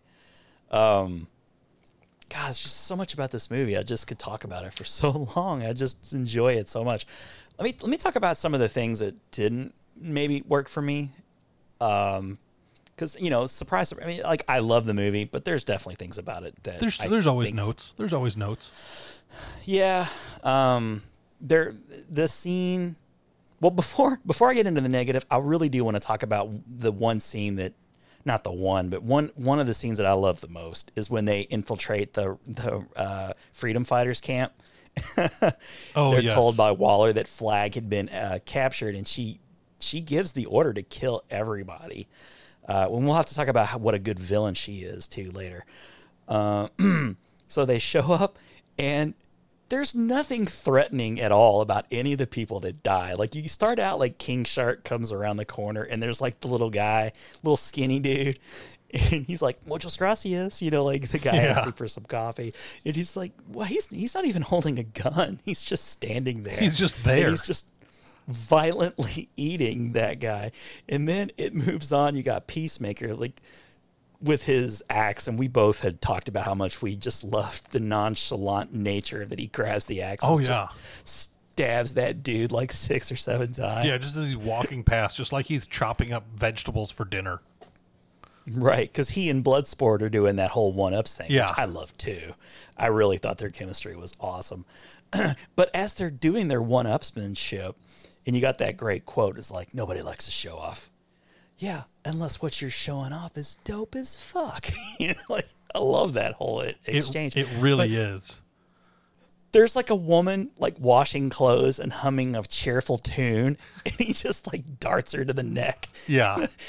The one dude's just like in the bath, and Bloodsport shoots the fan and electrocutes him while his junk gets Yes. like like fanned to death. Oh my god, it's so funny. Like none of that, none of them really looked all that threatening. And of course, we learn. Oh, these are the good. Oh Yeah, gosh, these like, aren't bad were- guys. Why, were- why did my people alert me? What people? we didn't do anything. What are you talking Uh, about? the King Shark cops up like the ring, like the finger. like, uh, That was a great scene. But I, I think the whole now I think they wanted to put him as much in the movie as they could because I, I, I think they thought of him as a character that they could really capitalize on Yeah. in a way that because I know he's got his own com like a new new line of comics uh, in in the Suicide Squad I guess universe. Like that started up. So pe- people are thinking oh yeah they, we could have something here. Um um but what was I even going to go with that? I'm not even having one of my. it's just fun to talk about. Well, famous. you were you were Yeah. you were going to denote that before we got into anything negative about the movie because we needed to Oh needed yes, to address yes. that. Thank you, thank you for bringing me, wrangling me back. Yeah, the scene where he meets his new dumb friends, and that that scene is probably two to three minutes that could just go away, and it wouldn't affect anything, uh, other than you get like a little serene moment Yeah. It's it's pretty, but I didn't care. And the other thing too, it may seem really odd that I'm going to m- make this point, but the part with Harley Quinn where she meets the general and they kind of do the uh, montage of falling in love or like Yeah. their whole day together, that I love the payoff. The payoff is amazing Yeah. but that whole montage, like I'm just really, I the last time I watched the movie, I just skipped it. I just skipped ahead yeah. I could to where that. she shoots him. yeah, I was just like, I don't need this, and that's like another three, four minutes that they could. But other than that, I'm really good with everything. Um, I love the Thinker. The Thinker is amazing. Let's get back to the things I really liked. Every line he delivered. What? Who was his Doctor Who? Right? He yeah, was Peter Capaldi. He's Oh, he I want to look him up because he every he only had a few moments to do anything and he killed every moment. So good. he's um, I can't remember if I can't remember if I sent it to you or not because I, loo- I went and looked it up afterwards. He was in a show called The Thick of It that I Yeah. absolutely loved. There's um, four series slash seasons of it. Uh, it's a British show. Um, they had a writer on that show that his job was to write profanity and insults for Peter Capaldi. It was just to Ooh, come up with the most creative ways to curse and yell at people at the same time. Oh and he delivers it with such vigor and vitriol that it just really makes the character come alive. And I was he, What's all that shit in your head make your brain good? Yes, makes my brain good. I just like the way he delivers the line. I you was want you want a half a dozen rats going up your rectum? Oh my my answer might surprise you.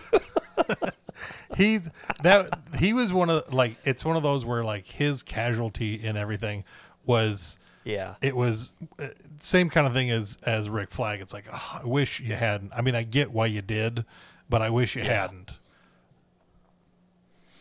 Uh, yeah, I, I enjoyed my time with him because really he didn't. As, as good as he was in the little that we saw him, he, he really uh, his whole point, his whole purpose was just to get the Suicide Squad Yeah. into a building. That's pretty much it. He was a means And to an you- end. He was. He was just a means to an end. Um, and I guess like my only other nitpick is Starro. I I it's it's okay, I guess. It's a weird villain. We'll just yeah. uh, like it's okay. A giant starfish. That's just a weird Right. thing, man. It is, but I did I did kind of enjoy the creepy zombie vibe you got, especially in the old reel to reel footage that we're watching of the astronauts. Yeah. and they're all in unison when they, it's kind of like Unity from Rick and Morty. Yes, very much so. Uh, I I liked that, so I don't I didn't hate everything about it, No. Um, and he really didn't seem to even care about the Suicide Squad. In fact, he just you know just kind of turns his back on him, which was a big mistake. Well, But yeah, Rat Catch, Rat Catcher too. Oh, I'm sorry if you wanted to make a point. No, I I- think because I think the thing is, and I, I, we may have even been talking about it when I first watched it, um, just over text. But like at the end of the movie, um, it, because it it kind of leaves it on a little bit of an ambiguous note, simply because in the moment, um, you know, once they had secured that uh, hard drive, and that that was their mission, um, and you have Starro that's just destroying this island full of all these innocent people. Uh, you have this. Okay, you got what you needed. Get out of there. And it's like, well, these are the only guys that could save the people on this island. Like, uh, that's not our mission. We don't care. And she's, you know, like they're getting ready. It's like, you know, Bloodsport says no. We got to do this. She's getting ready to terminate him, and she gets Yeah. knocked out. And Well, I will say I think the mission was actually to destroy Yeah. the building, and they weren't supposed to know why. yeah, Uh, and it wasn't until, I guess, from uh, the thinker, from his little villainy speech that he gives, then it Flag decides. It's kind of in that like he's in the middle, like yeah, he's like a GI Joe U.S. soldier, yep. but he he's ready to expose his country. Catchphrase coiner. Oh, I'll gosh. take that with cheese. What the hell is that? Well, they don't all work. Is that me? Chic is Hang on. stretchable formal wear for elegant plus size women I've got- and husky. Okay. I have no idea what's going on right now. You know what that was? What was that? I was watching 30 Rock, as mentioned before, and I had paused an episode, and it just, it only stays paused for so long. It's a long time, but it doesn't always stay paused. It just started playing. That was Tracy Jordan's wife. uh, ham. My way way till payday. Yes. There's another podcast where you and I review or talk about TV shows. There's got Oh, to totally. be, I think. We could. It'd be a There's enough juice in there where we could do Oh my it. goodness, yes. Uh, but off of that tangent and back over to the movie, yeah, the the, the hard drive was sort of a, a Plan B effort that that um, I guess Ratcatcher two sees the final death blow of uh, Flag, and he is of course like the moral leader. That in, it's such a betrayal and uh, that's another thing I'm not really so we we know that Waller's plan B was Peacemaker. Yeah. Was the whole team in on it though? I Or not. I, I don't think so. I think that was just her fail safe. It was like, okay, Okay. the the evidence is on that drive. I think so too. I think so too. But there was a moment I felt like when they locked eyes that it's like, oh, well, maybe she is in on the contingency at the very least. Like she's mortified that he would follow through and actually kill Flag, but he didn't want to. Like he that was not what he wanted. And I enjoyed that they put in that little bit of character development where he seemed very upset for killing Flag.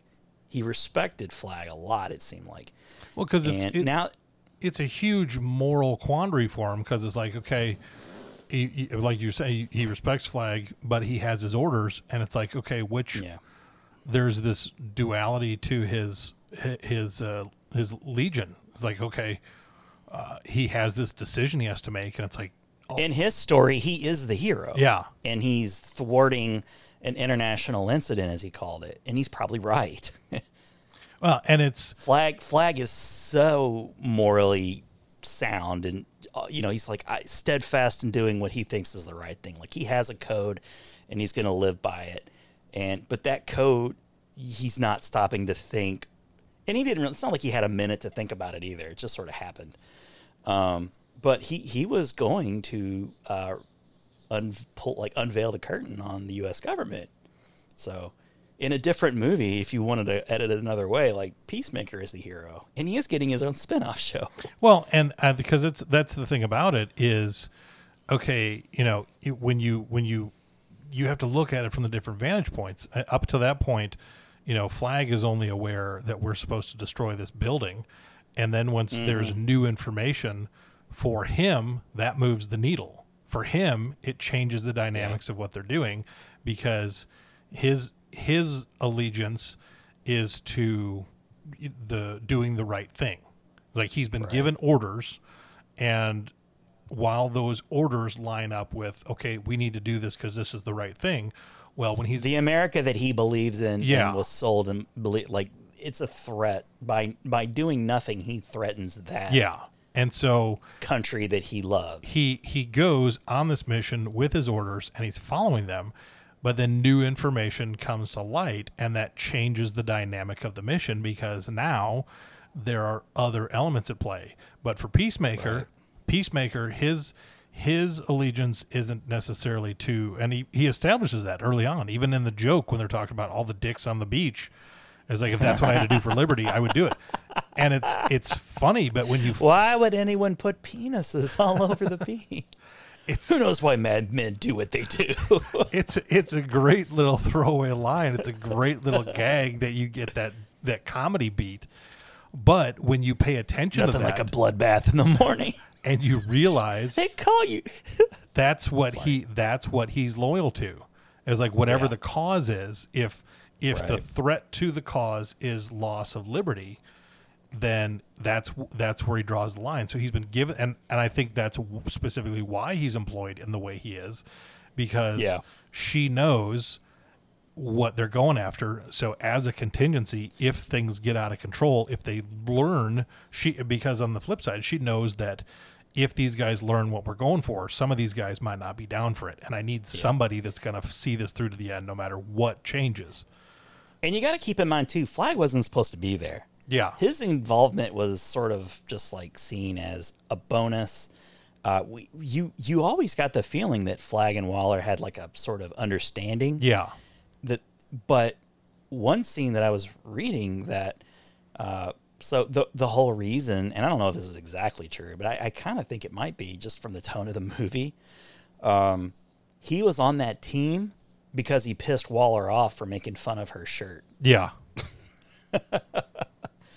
kind of fits Yeah. in a bit you know because she really loses control a number of times. Yeah, um, and and of course she has her own code. Like I, I do, I I won't. I'll stop at nothing to protect you know this country. Basically, is how she sleeps at night. That's what ha- that's how she that's what she tells herself to be able to sleep at night, and she's ruthless in doing so. And really, and it becomes kind of an interesting villain that we've never seen I I, uh, before. Uh, I think I think that's what makes it because you're meant to look at it and see because you, have these physical representations of what's quote unquote the villain. You have you know you have the mm-hmm. thinker who's kind of one part of it. You have these generals that are are Right. another faction. the coup d'état. Yeah. yeah, they're right. And then you have Starro, who's you know is the kaiju that's going to destroy everything. So you have these you have these threats. You have these threats to the mission, but they're not really the villain. I mean, they're a, a Right. manifestation. Oh, Starro was really kind of like heartbreaking when he says, "I was happy just floating in space." Yeah, it's like if you just left me alone, stars. wouldn't even be a thing, Yeah. man. Wouldn't even be a thing. right. Um, and then really, they, I mean, they created him to be that monster by experimenting on him for all those years. So it's like, okay, Yes. and so you find out it's like really and truly who is the villain is almost kind of a nameless, faceless idea, but the Yeah. the face and, and name that we put on it is Viola Davis. I mean, she's she is because you know, and you get that in those moments where even her team are like, "Hey, you weren't really serious about doing that to his daughter, right?"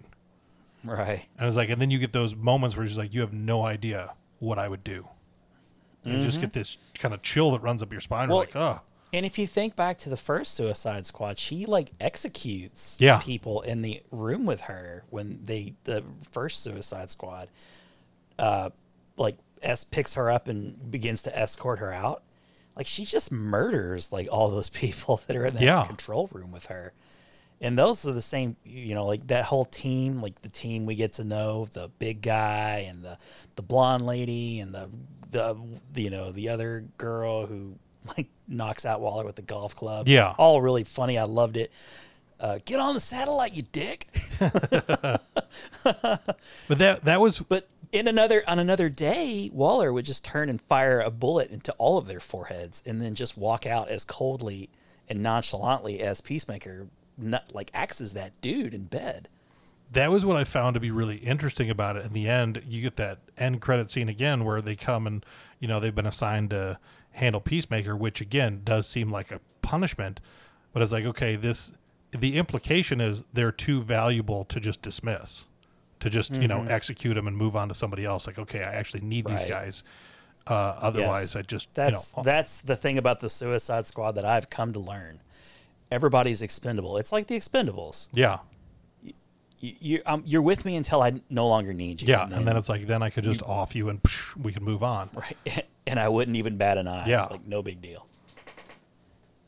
So it it, it makes her a very formidable villain, I guess you could say, in a way that like a Lex Luger, Lex uh, Luthor was the really in many ways Superman's greatest uh, arch nemesis, and he's just a man, right? No superpowers, Yeah. just incredibly smart and and wealthy and has resources really is what it is. And, and waller has resources and clearance and the the full backing of the us government.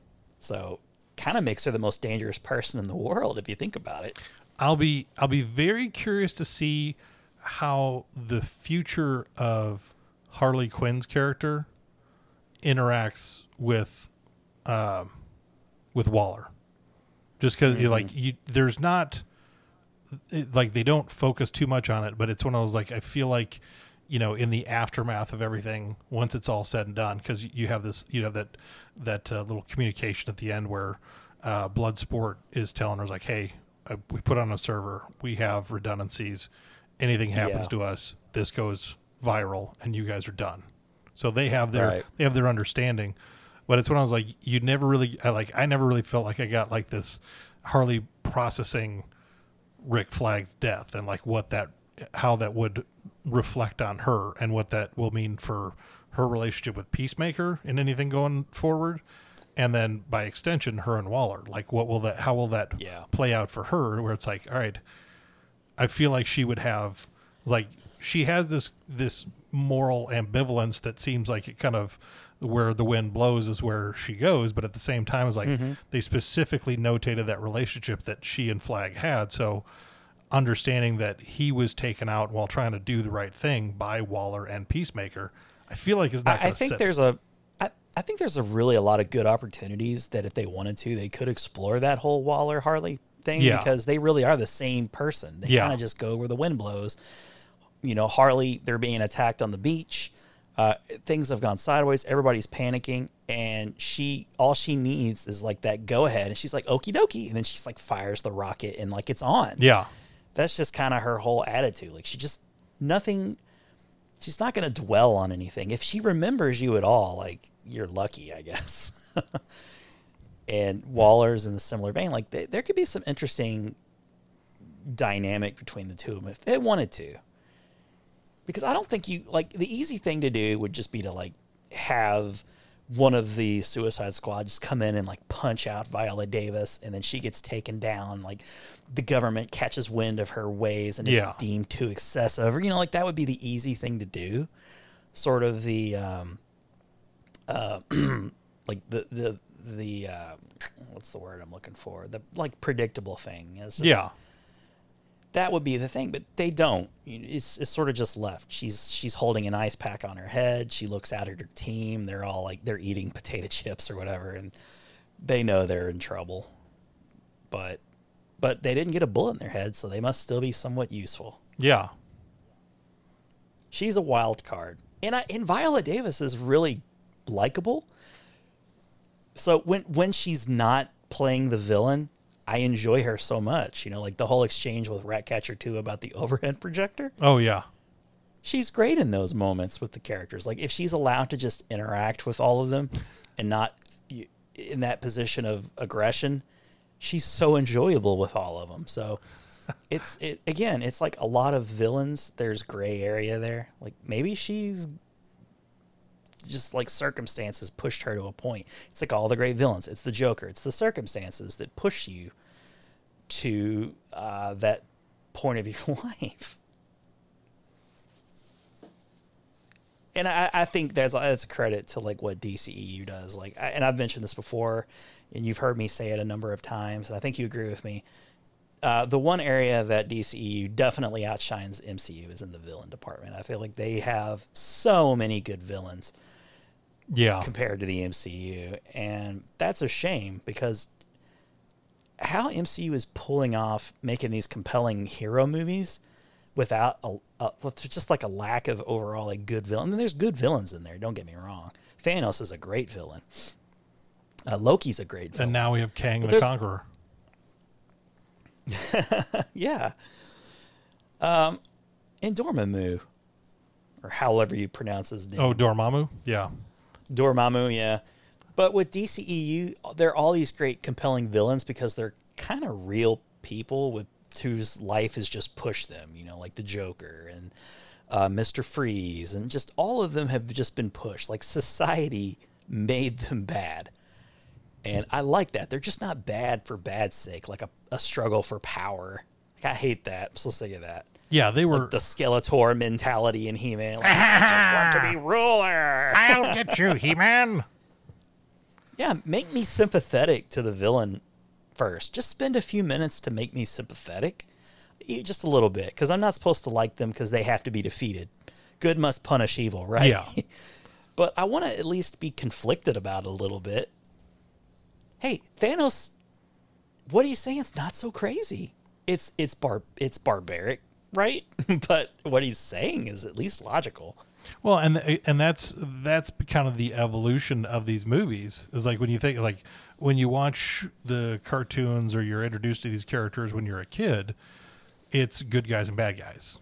And you know, you might get a little bit of the backstory. They might say, "Oh, here's how he became, you know, the Green Goblin. Here's how he became Joker. Here's how he became, you know, whatever the character is." So you get to understand where they came from. But as a kid, you're not going to process like, "Oh, I feel for his emotions." It's like, no, you're not going to delve. It's like he's the bad guy. Get the bad guy. And it's like the good guys win, the bad guys lose. Ah, yay! And so that's as far as it goes. But once you get to this level, it's like there there does have to be a little bit more nuance. And when you're making a film and you're presenting this idea and you're presenting this story, the more complex and, and the more um, intricate the the character the villain really can play makes the story that much better. I mean, it's easy for everybody to rally behind the villain or the the hero. I mean, um, and even even with the idea of anti-heroes, of people that are conflicted, people that you know kind of color outside the lines of justice, the the guys that you know will do things that oh wait, that's not how. Um, Superman would do it. That's not how Captain America would do it. You know, they would play by the rules. Yeah. This guy's using guns. He's threatening people. It's like, oh wait, that's different. So it's like you have this Right. anti-hero that's already acceptable as well, to where it's like the hero doesn't necessarily he can or cannot play by the rules, but the villain was always supposed to be he's the bad guy, and now you have this you know this understanding that your villain can be misunderstood, your villain can be Yeah. have a humanity to him, your villain can be conflicted in what they're doing, and it gives all of these extra dimensions to the character that you're talking about. The more complex that is, the more especially when balanced out within you know everything else in the equation it really adds to the enjoyment of the movie and i think you know this is Yeah. even like i was saying it's like you have several different faces that are opposition but it's like when you uh, when i really pointed towards it it's like at the end of the day the villain is this is this government entity that did all these things that perpetrated all this stuff Right. that let this stuff happen Right. and it's like okay you know, and with Waller as the face of that, it's like, well, that juxtaposes everything. She's the one that's in charge of the team that's going to go stop all this, but she has these ulterior motives. So we're, wait a minute, I thought she was supposed to be the good guy, and now I'm, Right. uh, I know she's, you know, she's kind of cold and she's, you know, she's not accessible like a hero is, but I still am supposed to believe in her. But wait a minute, if she's not 100% good or, you know, even a certain amount bad that I can accept, well, now I have questions. Now, how do I how do I she's reconcile? flawed. Yeah, She's very flawed. She's she's very temperamental. Um, probably that type of person shouldn't have the key to blow people's brains up. I mean, Yeah. it's not a good thing. It's a little more even keeled. you know, I've never seen But- my boss shoot anybody because they didn't get a report in on time. Oh, you took a 31 minute lunch break today. Whoops. hey guys, don't be like Ted. Also, Ted's dead. And I also like when because it's revealing how she kind of reviles ha- having to work with these people. She she just like in that moment of her frenzy when she's about she's trying to blow up the new Suicide Squad, and she's she's saying things like "Turn around, you pieces of shit" or whatever. Like she she's getting personal. Yeah. And I was like, wow, why is she making this so personal? this is really weird. Um, but uh, Starro, it's it's a good action set piece, and like we got kaiju, kaiju's up in this shit or whatever the one dude says. That He's just like so excited to see this kaiju monster. I gotta say because we haven't we haven't really specifically acknowledged him because there's so many characters that I mean that are killed off so quickly that are I mean really Yeah. enjoyable, but Right. Polka Dot Man is Oh. he's uh, he, Thank you for not letting thank you for not letting me forget him. he's like the sleeper hit in this movie. Yeah, he really is. It's like I saw I've seen the meme a couple of times over the last few days. But it's like in 2020, it has side by side, and I, they're the the the comic book art of of the two characters um, in the movie. It was like in 2021, I've seen both of these characters. It has on one side Polka Dot Man, and then it has Taskmaster from Black Widow. And it's like I've seen both of these characters. How is it that I like Polka Dot Man so much more? I don't know. and it is It's I, I'm I'm just happy that you enjoyed the movie and got like you know like genuinely appreciated it. Oh my gosh, and and just the the notes from Polka Dot Man, like those those really simple shots where like you real like he sees the whole team, and they're all his Oh. mom, His mom. even down to Well, even Cena's like calls him Norman Bates at one Yes. point, which is really funny. and and then you know when he his his exit, Oh, the rat. his exit oh, like when they're dancing and all of the people in the club Oh are his God. mom, and then yes, then when uh, that's his curse. That's his curse. He sees his you know his mom is everybody, and you do you get that chilling moment where like she's like, I thought you were the crazy one. He's like, I am. I am right. it's It's like where and where's your mom? everywhere, and then you see But her it's immediately Starro. like y- right. oh yeah, her Starro is his mom is the best because she's just this like middle aged white lady punching a building. and then he chop like chops her ankle off with his polka Oh dots. God. And then he, he oh, I love Cena as well. Like, what does he shoot? Polka dots at people? And then there's like a pregnant pause. He does. he does. He shoots polka dots at people. And because Waller doesn't we're just selling like no no no no this is what useful thing he has and he's pretty lethal with those things. well, and that that, I'm sorry it's so flamboyant. That's such a great line. that that line that line that he delivers right before his exit from the film. He's like, "I'm a motherfucking superhero." Oh I know oh, I it's, know. it's just it's and and then the, the whole exchange over Milton when they're in the office building. Like he's just Yes. he's such a I genuinely liked he was a good guy. And Harley's like, wait, who? I think I would remember if there was a guy on the team named Milton. I loved Milton. He was he was another star of the movie. It was like that's where it's like the writing is so good. It's like, okay, you are in the Right. middle of this huge catastrophe. You are in the middle of calamity. Some of the most important things of the film are happening. Simultaneously to that whole exchange is the fight between Peacemaker and Rick Flag. I mean, that's going on at the exact same Yeah. moment that they're having this Right. inane conversation about Milton. And it's just great. And then when Harley turns around to see Milton's dead body, she's like, Milton. Milton. and then even even just a few moments later at the end of the movie once they've defeated Starro and they're walking away and she confuses uh, Bloodsport for Milton is like no we just had a Right. conversation about this your name is Milton it's like it's such I mean it's it was such a silly note I love Harley Quinn's character so she much. I mean really is like just a shining star in this whole. I mean, in a really great cast. I mean, just uh, all Right. around. I mean, like so many big, great names. I don't. It's just it, this. Everybody gets a great moment. Yeah. including including uh, Taika Waititi gets this Yes. unbelievable cameo at the end. Uh, well, there's two moments that you see him, but his it's kind of blurred because the back the the flashbacks told in like the reflection of the bus they're traveling in. Yes. So knowing that he's Taika Waititi, you can see it. But that first time, I didn't realize it was him. And then at the end, you get that like sweet moment where they're sitting atop the building roof, the you know the roof of the building, and I, I don't know if it's Paris they're in or whatever. I that think it It was was. beautiful. And you know, it's like, oh my god, that was Taika Waititi. I can't wait till Adam sees that part. I and I love Like- I love that he's everywhere now because he's so fantastic. Yeah. Yeah. Everybody got something to do in this movie. I, I really enjoyed how well the characters kind of got along in that bar scene where Yeah. even though they're in the middle of this mission, they let the characters cut loose. And you'd already mentioned the whole dancing thing with Polka Dot Man. But just little things made me laugh so hard. It's like, why would John Cena's disguise be like jorts and this tiny baby polo oh, shirt Oh, yeah. where his like stomach is showing a bit? he's just like, why did he pick that? And he's on the dance floor and he's doing these goofy dance moves. And I'm like, I'm loving it so much. And they they're like, you forgot the one for the rat. You forgot the drink for the rat. Which I Oh, I- yeah. I just love that little notation. It's like I do too. Uh, Sebastian is another like little secret star to the movie. I just enjoyed all the little scenes where he's trying to bond. And I love that they gave him like a little backpack to Yeah. have him stand out. So cute. I love just the, the sweetness of Ratcatcher throughout the movie. She she really is the heart, and I'm so glad they didn't kill her because they were gonna, but they they changed their mind, and I think that's so smart.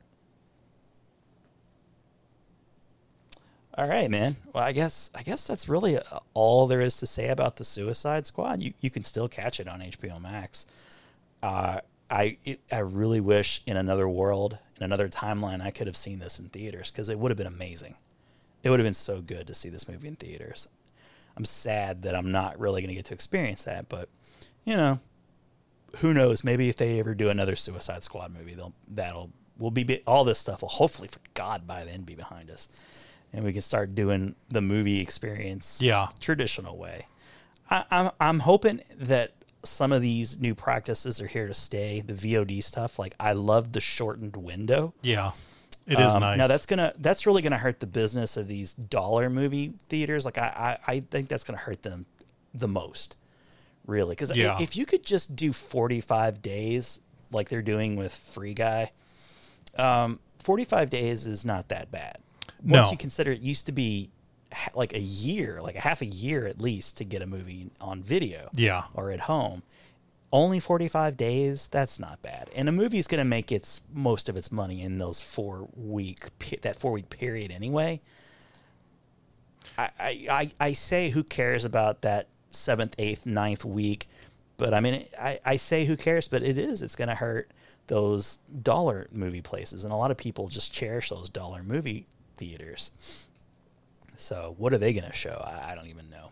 Maybe they can make a living uh, doing what other theaters did and just showed classic movies. Yeah. Just just do a classic, do like a drive-in kind of thing. Just do like a classic movie night. They could survive that way, maybe. I don't know, but It- it- all I do know is, oh, No, sorry, it'll it'll just. I mean, like all this. Some of the things that we're seeing now, because I mean, when you think about going back to 18 months ago when we were starting all this, and people wondering, uh, you know, movie premieres were getting pushed back months and months and months, and now um, we have movies that come out uh, same day in theaters and on streaming services. Um, we have movies that come out in theaters and available to purchase the same day. Um, We have shortened times for movies to be able to own, shortened times for movies to come out on digital release, um, and even yeah, even like that forty-five day. It's like traditionally, you know, leading up to the pandemic, it was about ninety days. A movie comes out in theaters, you got ninety days, and then it's usually coming out on DVD three months later. Some Yeah. things are and that's a very successful movie. Too, Yeah. 90, 90 days. That's that's a pretty successful movie, like Black Panther. Yeah. Mo- most movies don't hang around like your multiplexes for any longer than a Yeah. month. That's like that's usually the cutoff. So this there's there's a lot about this that's all new territory, and like you said, I mean, I, who at this point, no, nobody really knows when.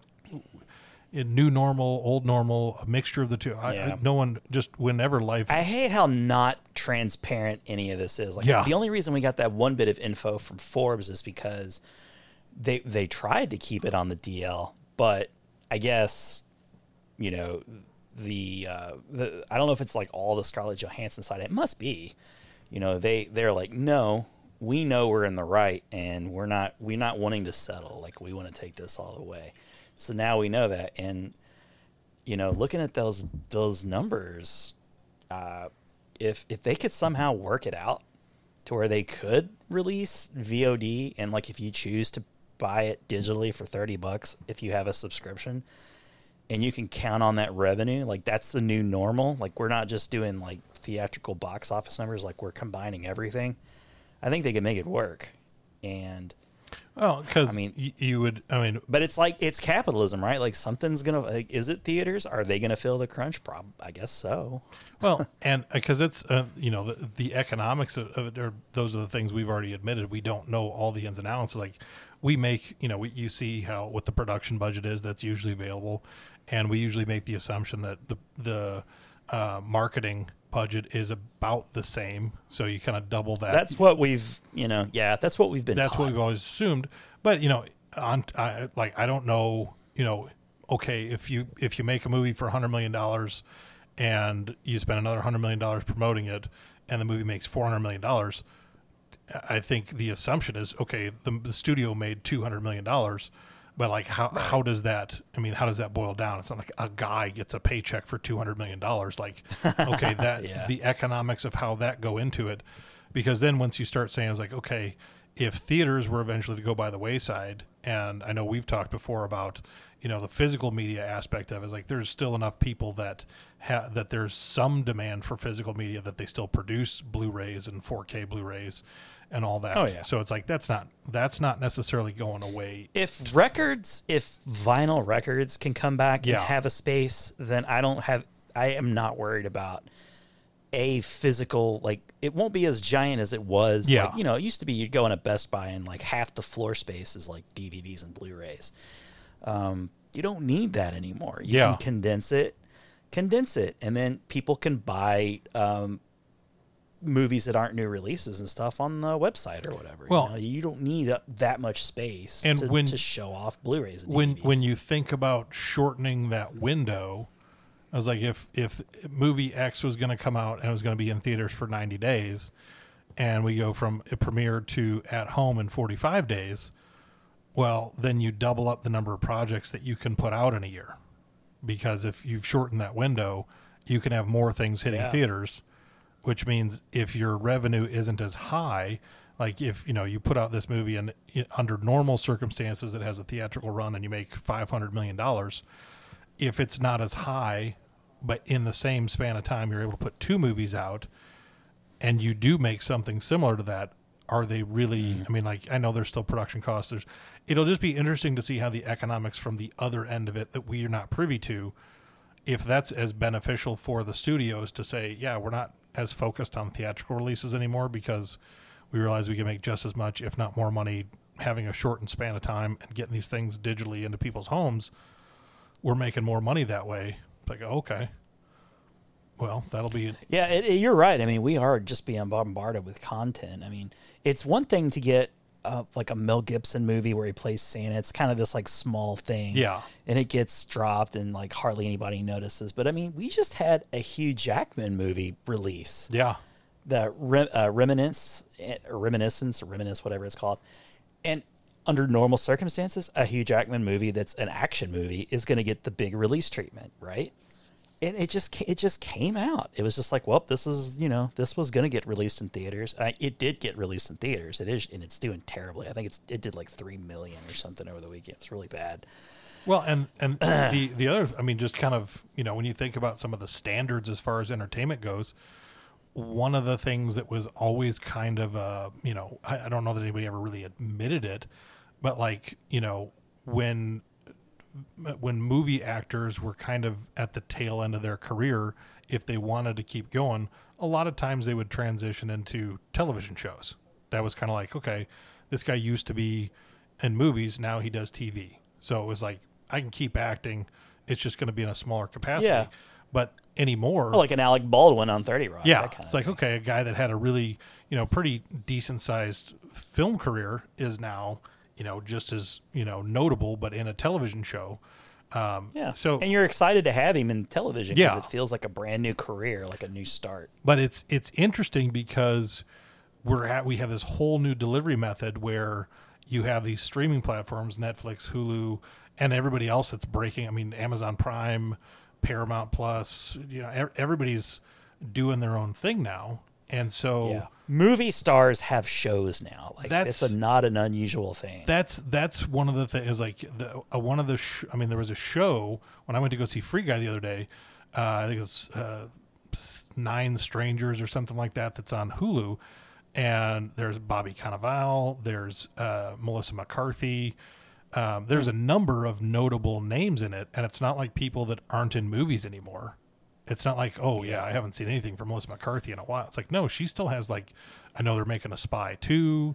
Uh, she's had well, that Rose Byrne movie or uh, the Rose Byrne, Yeah. she's been in lots and lots of things. And I watched the Physical on uh, Yeah, on Apple, Apple. and it's amazing. I love it, and it's it's just like theatrical grade movie. Like you- you're getting that benefit of like an eight episode arc. Yeah. but it's it's the quality of a film, and it's just that's the reality we're in now, and it's really exciting. Like the lines are blurred. Yeah, it's all it's all very new and it's all very different because it's you know that you have these you know you used to have just these movie studios that were putting out movies, and that was where the big money was. But now there's these shifts. There's there's movement in that whole community, and it's like you know you might do you know a, a series on Hulu.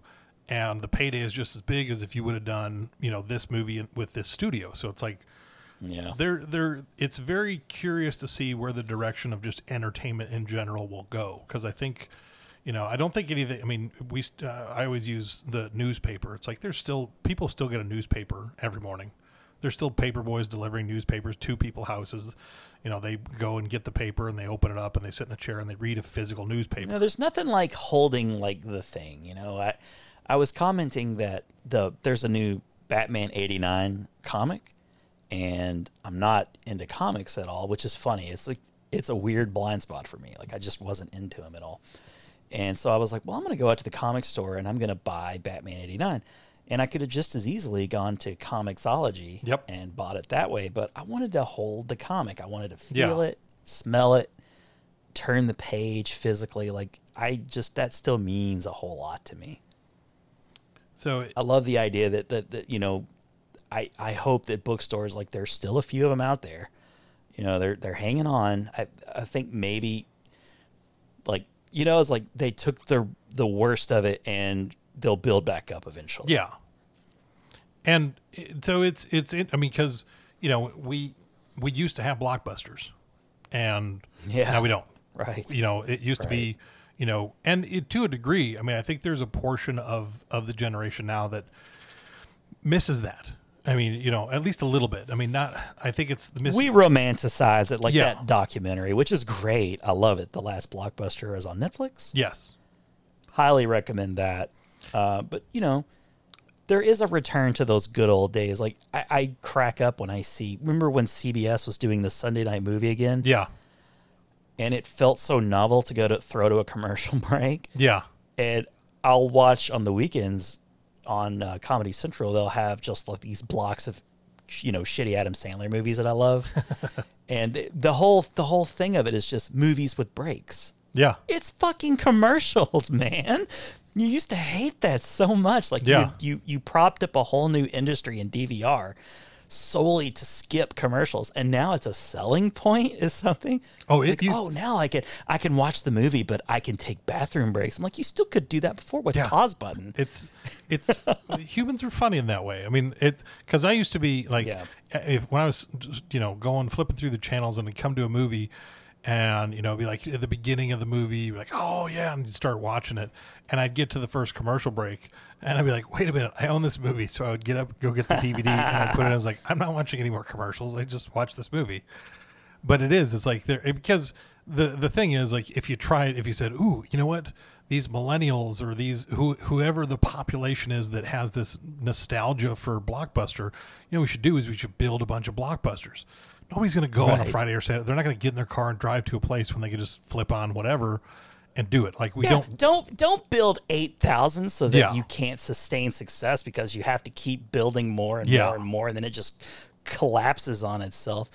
Do a hundred. Yeah, You know, pick the spots. Research like what what type of city would a blockbuster thrive in. Research it. Well, and if, like in Austin, Texas, probably would be a good spot. If we- you know, if we like a had- San Francisco or something, probably a good spot. if we hadn't had the pandemic, the family video would not have gone away. I mean, that's what killed. That's what ultimately killed them was Yeah, that one that one hurt so bad that, one- we had that one last bastion of uh, a like, store. okay, you could still that go people somewhere and would get a membership, right? And so- I missed that. I, when I heard they were when they went out, I was like, they oh, hung in there too. And so it's They really did. So it- they, they tried really hard. But I, I mean, and I, I've not, I've not looked at it, but it's like, you know, for for the longest time, you know, before Netflix really hit its stride, you had Redbox, and because Redbox was everywhere, and Yeah. there was no person, there was, you know, you cut out so many of those elements of it. It was like it was all just like find a red box. There's four thousand of them within a mile of you. Mm-hmm. right. So it's like if you want, know. if you want to rent a movie, go to the gas station, go to McDonald's, go to any number of places, get the movie you want. I'm really surprised that took hold. It just Yeah. doesn't seem like it seems like such a weird concept, but worked and worked so well. and I, I'm curious to uh, to to know because they even have they have a streaming arm of their whole business model now. So I, I'm curious to know how the machines because I can't imagine they're. I mean, you kind of have your initial cost, and and at some point, I mean, the business model hasn't changed tremendously. I'm sure prices have gone up since I think it used to be a dollar, and probably it's now like two or three dollars. Um, Yeah. But it's one of those where it's like, all right, you know, if if you got people that are still using that, it's just the cost of whatever it was to obtain it and obtain the movies. But I I can't imagine that you have as many people utilizing Redbox as they used to. So there's just there's so much. I think it's the social aspect. You know, like this, so much of the blockbuster experience was just going into the store and being amongst other Yeah. people like you, and you know, you're going with your friends or your family, whatever it is. Like it was a blockbuster night. You know, you're or any other video store you went to, you were spending some time in that store, and it just felt good. So like maybe go into like a red box. You know, standing outside with the marquees and looking at everything is kind of like similar. yeah. So I could see people like enjoying that still. Maybe I'll be I'll just be it's not convenient No. necessarily standing out in the rain or cold or heat, whatever. It is outdoors. that is the drawback. So it's it's interesting. I mean, to and again, like you said, I mean, we both agree. It's like I don't I don't know how HBO Max quantifies you know a profit margin for Warner Brothers on you know do they have a spike in subscriptions when a movie's coming out and they attribute that to the viewership Right. so Warner Brothers gets a cut of that or I That's what makes the most sense, Yeah. right? If You see a spike in membership due to a movie coming out. It may not be anything like that. It may maybe like we've been saying all along, not quite as simple as all of that, but that seems like the if you were going to put your finger on anything and you, you hazard a guess as to what it means, like I would say that's a good indicator. But who pays attention to that? I mean, are there reliable uh, sites that that can record these things? I guess there are. Yeah. I'm sure there there has to be some sort of um, integration with those numbers that anyone can get because it seems almost like subscribers itself is something that anyone can just go find.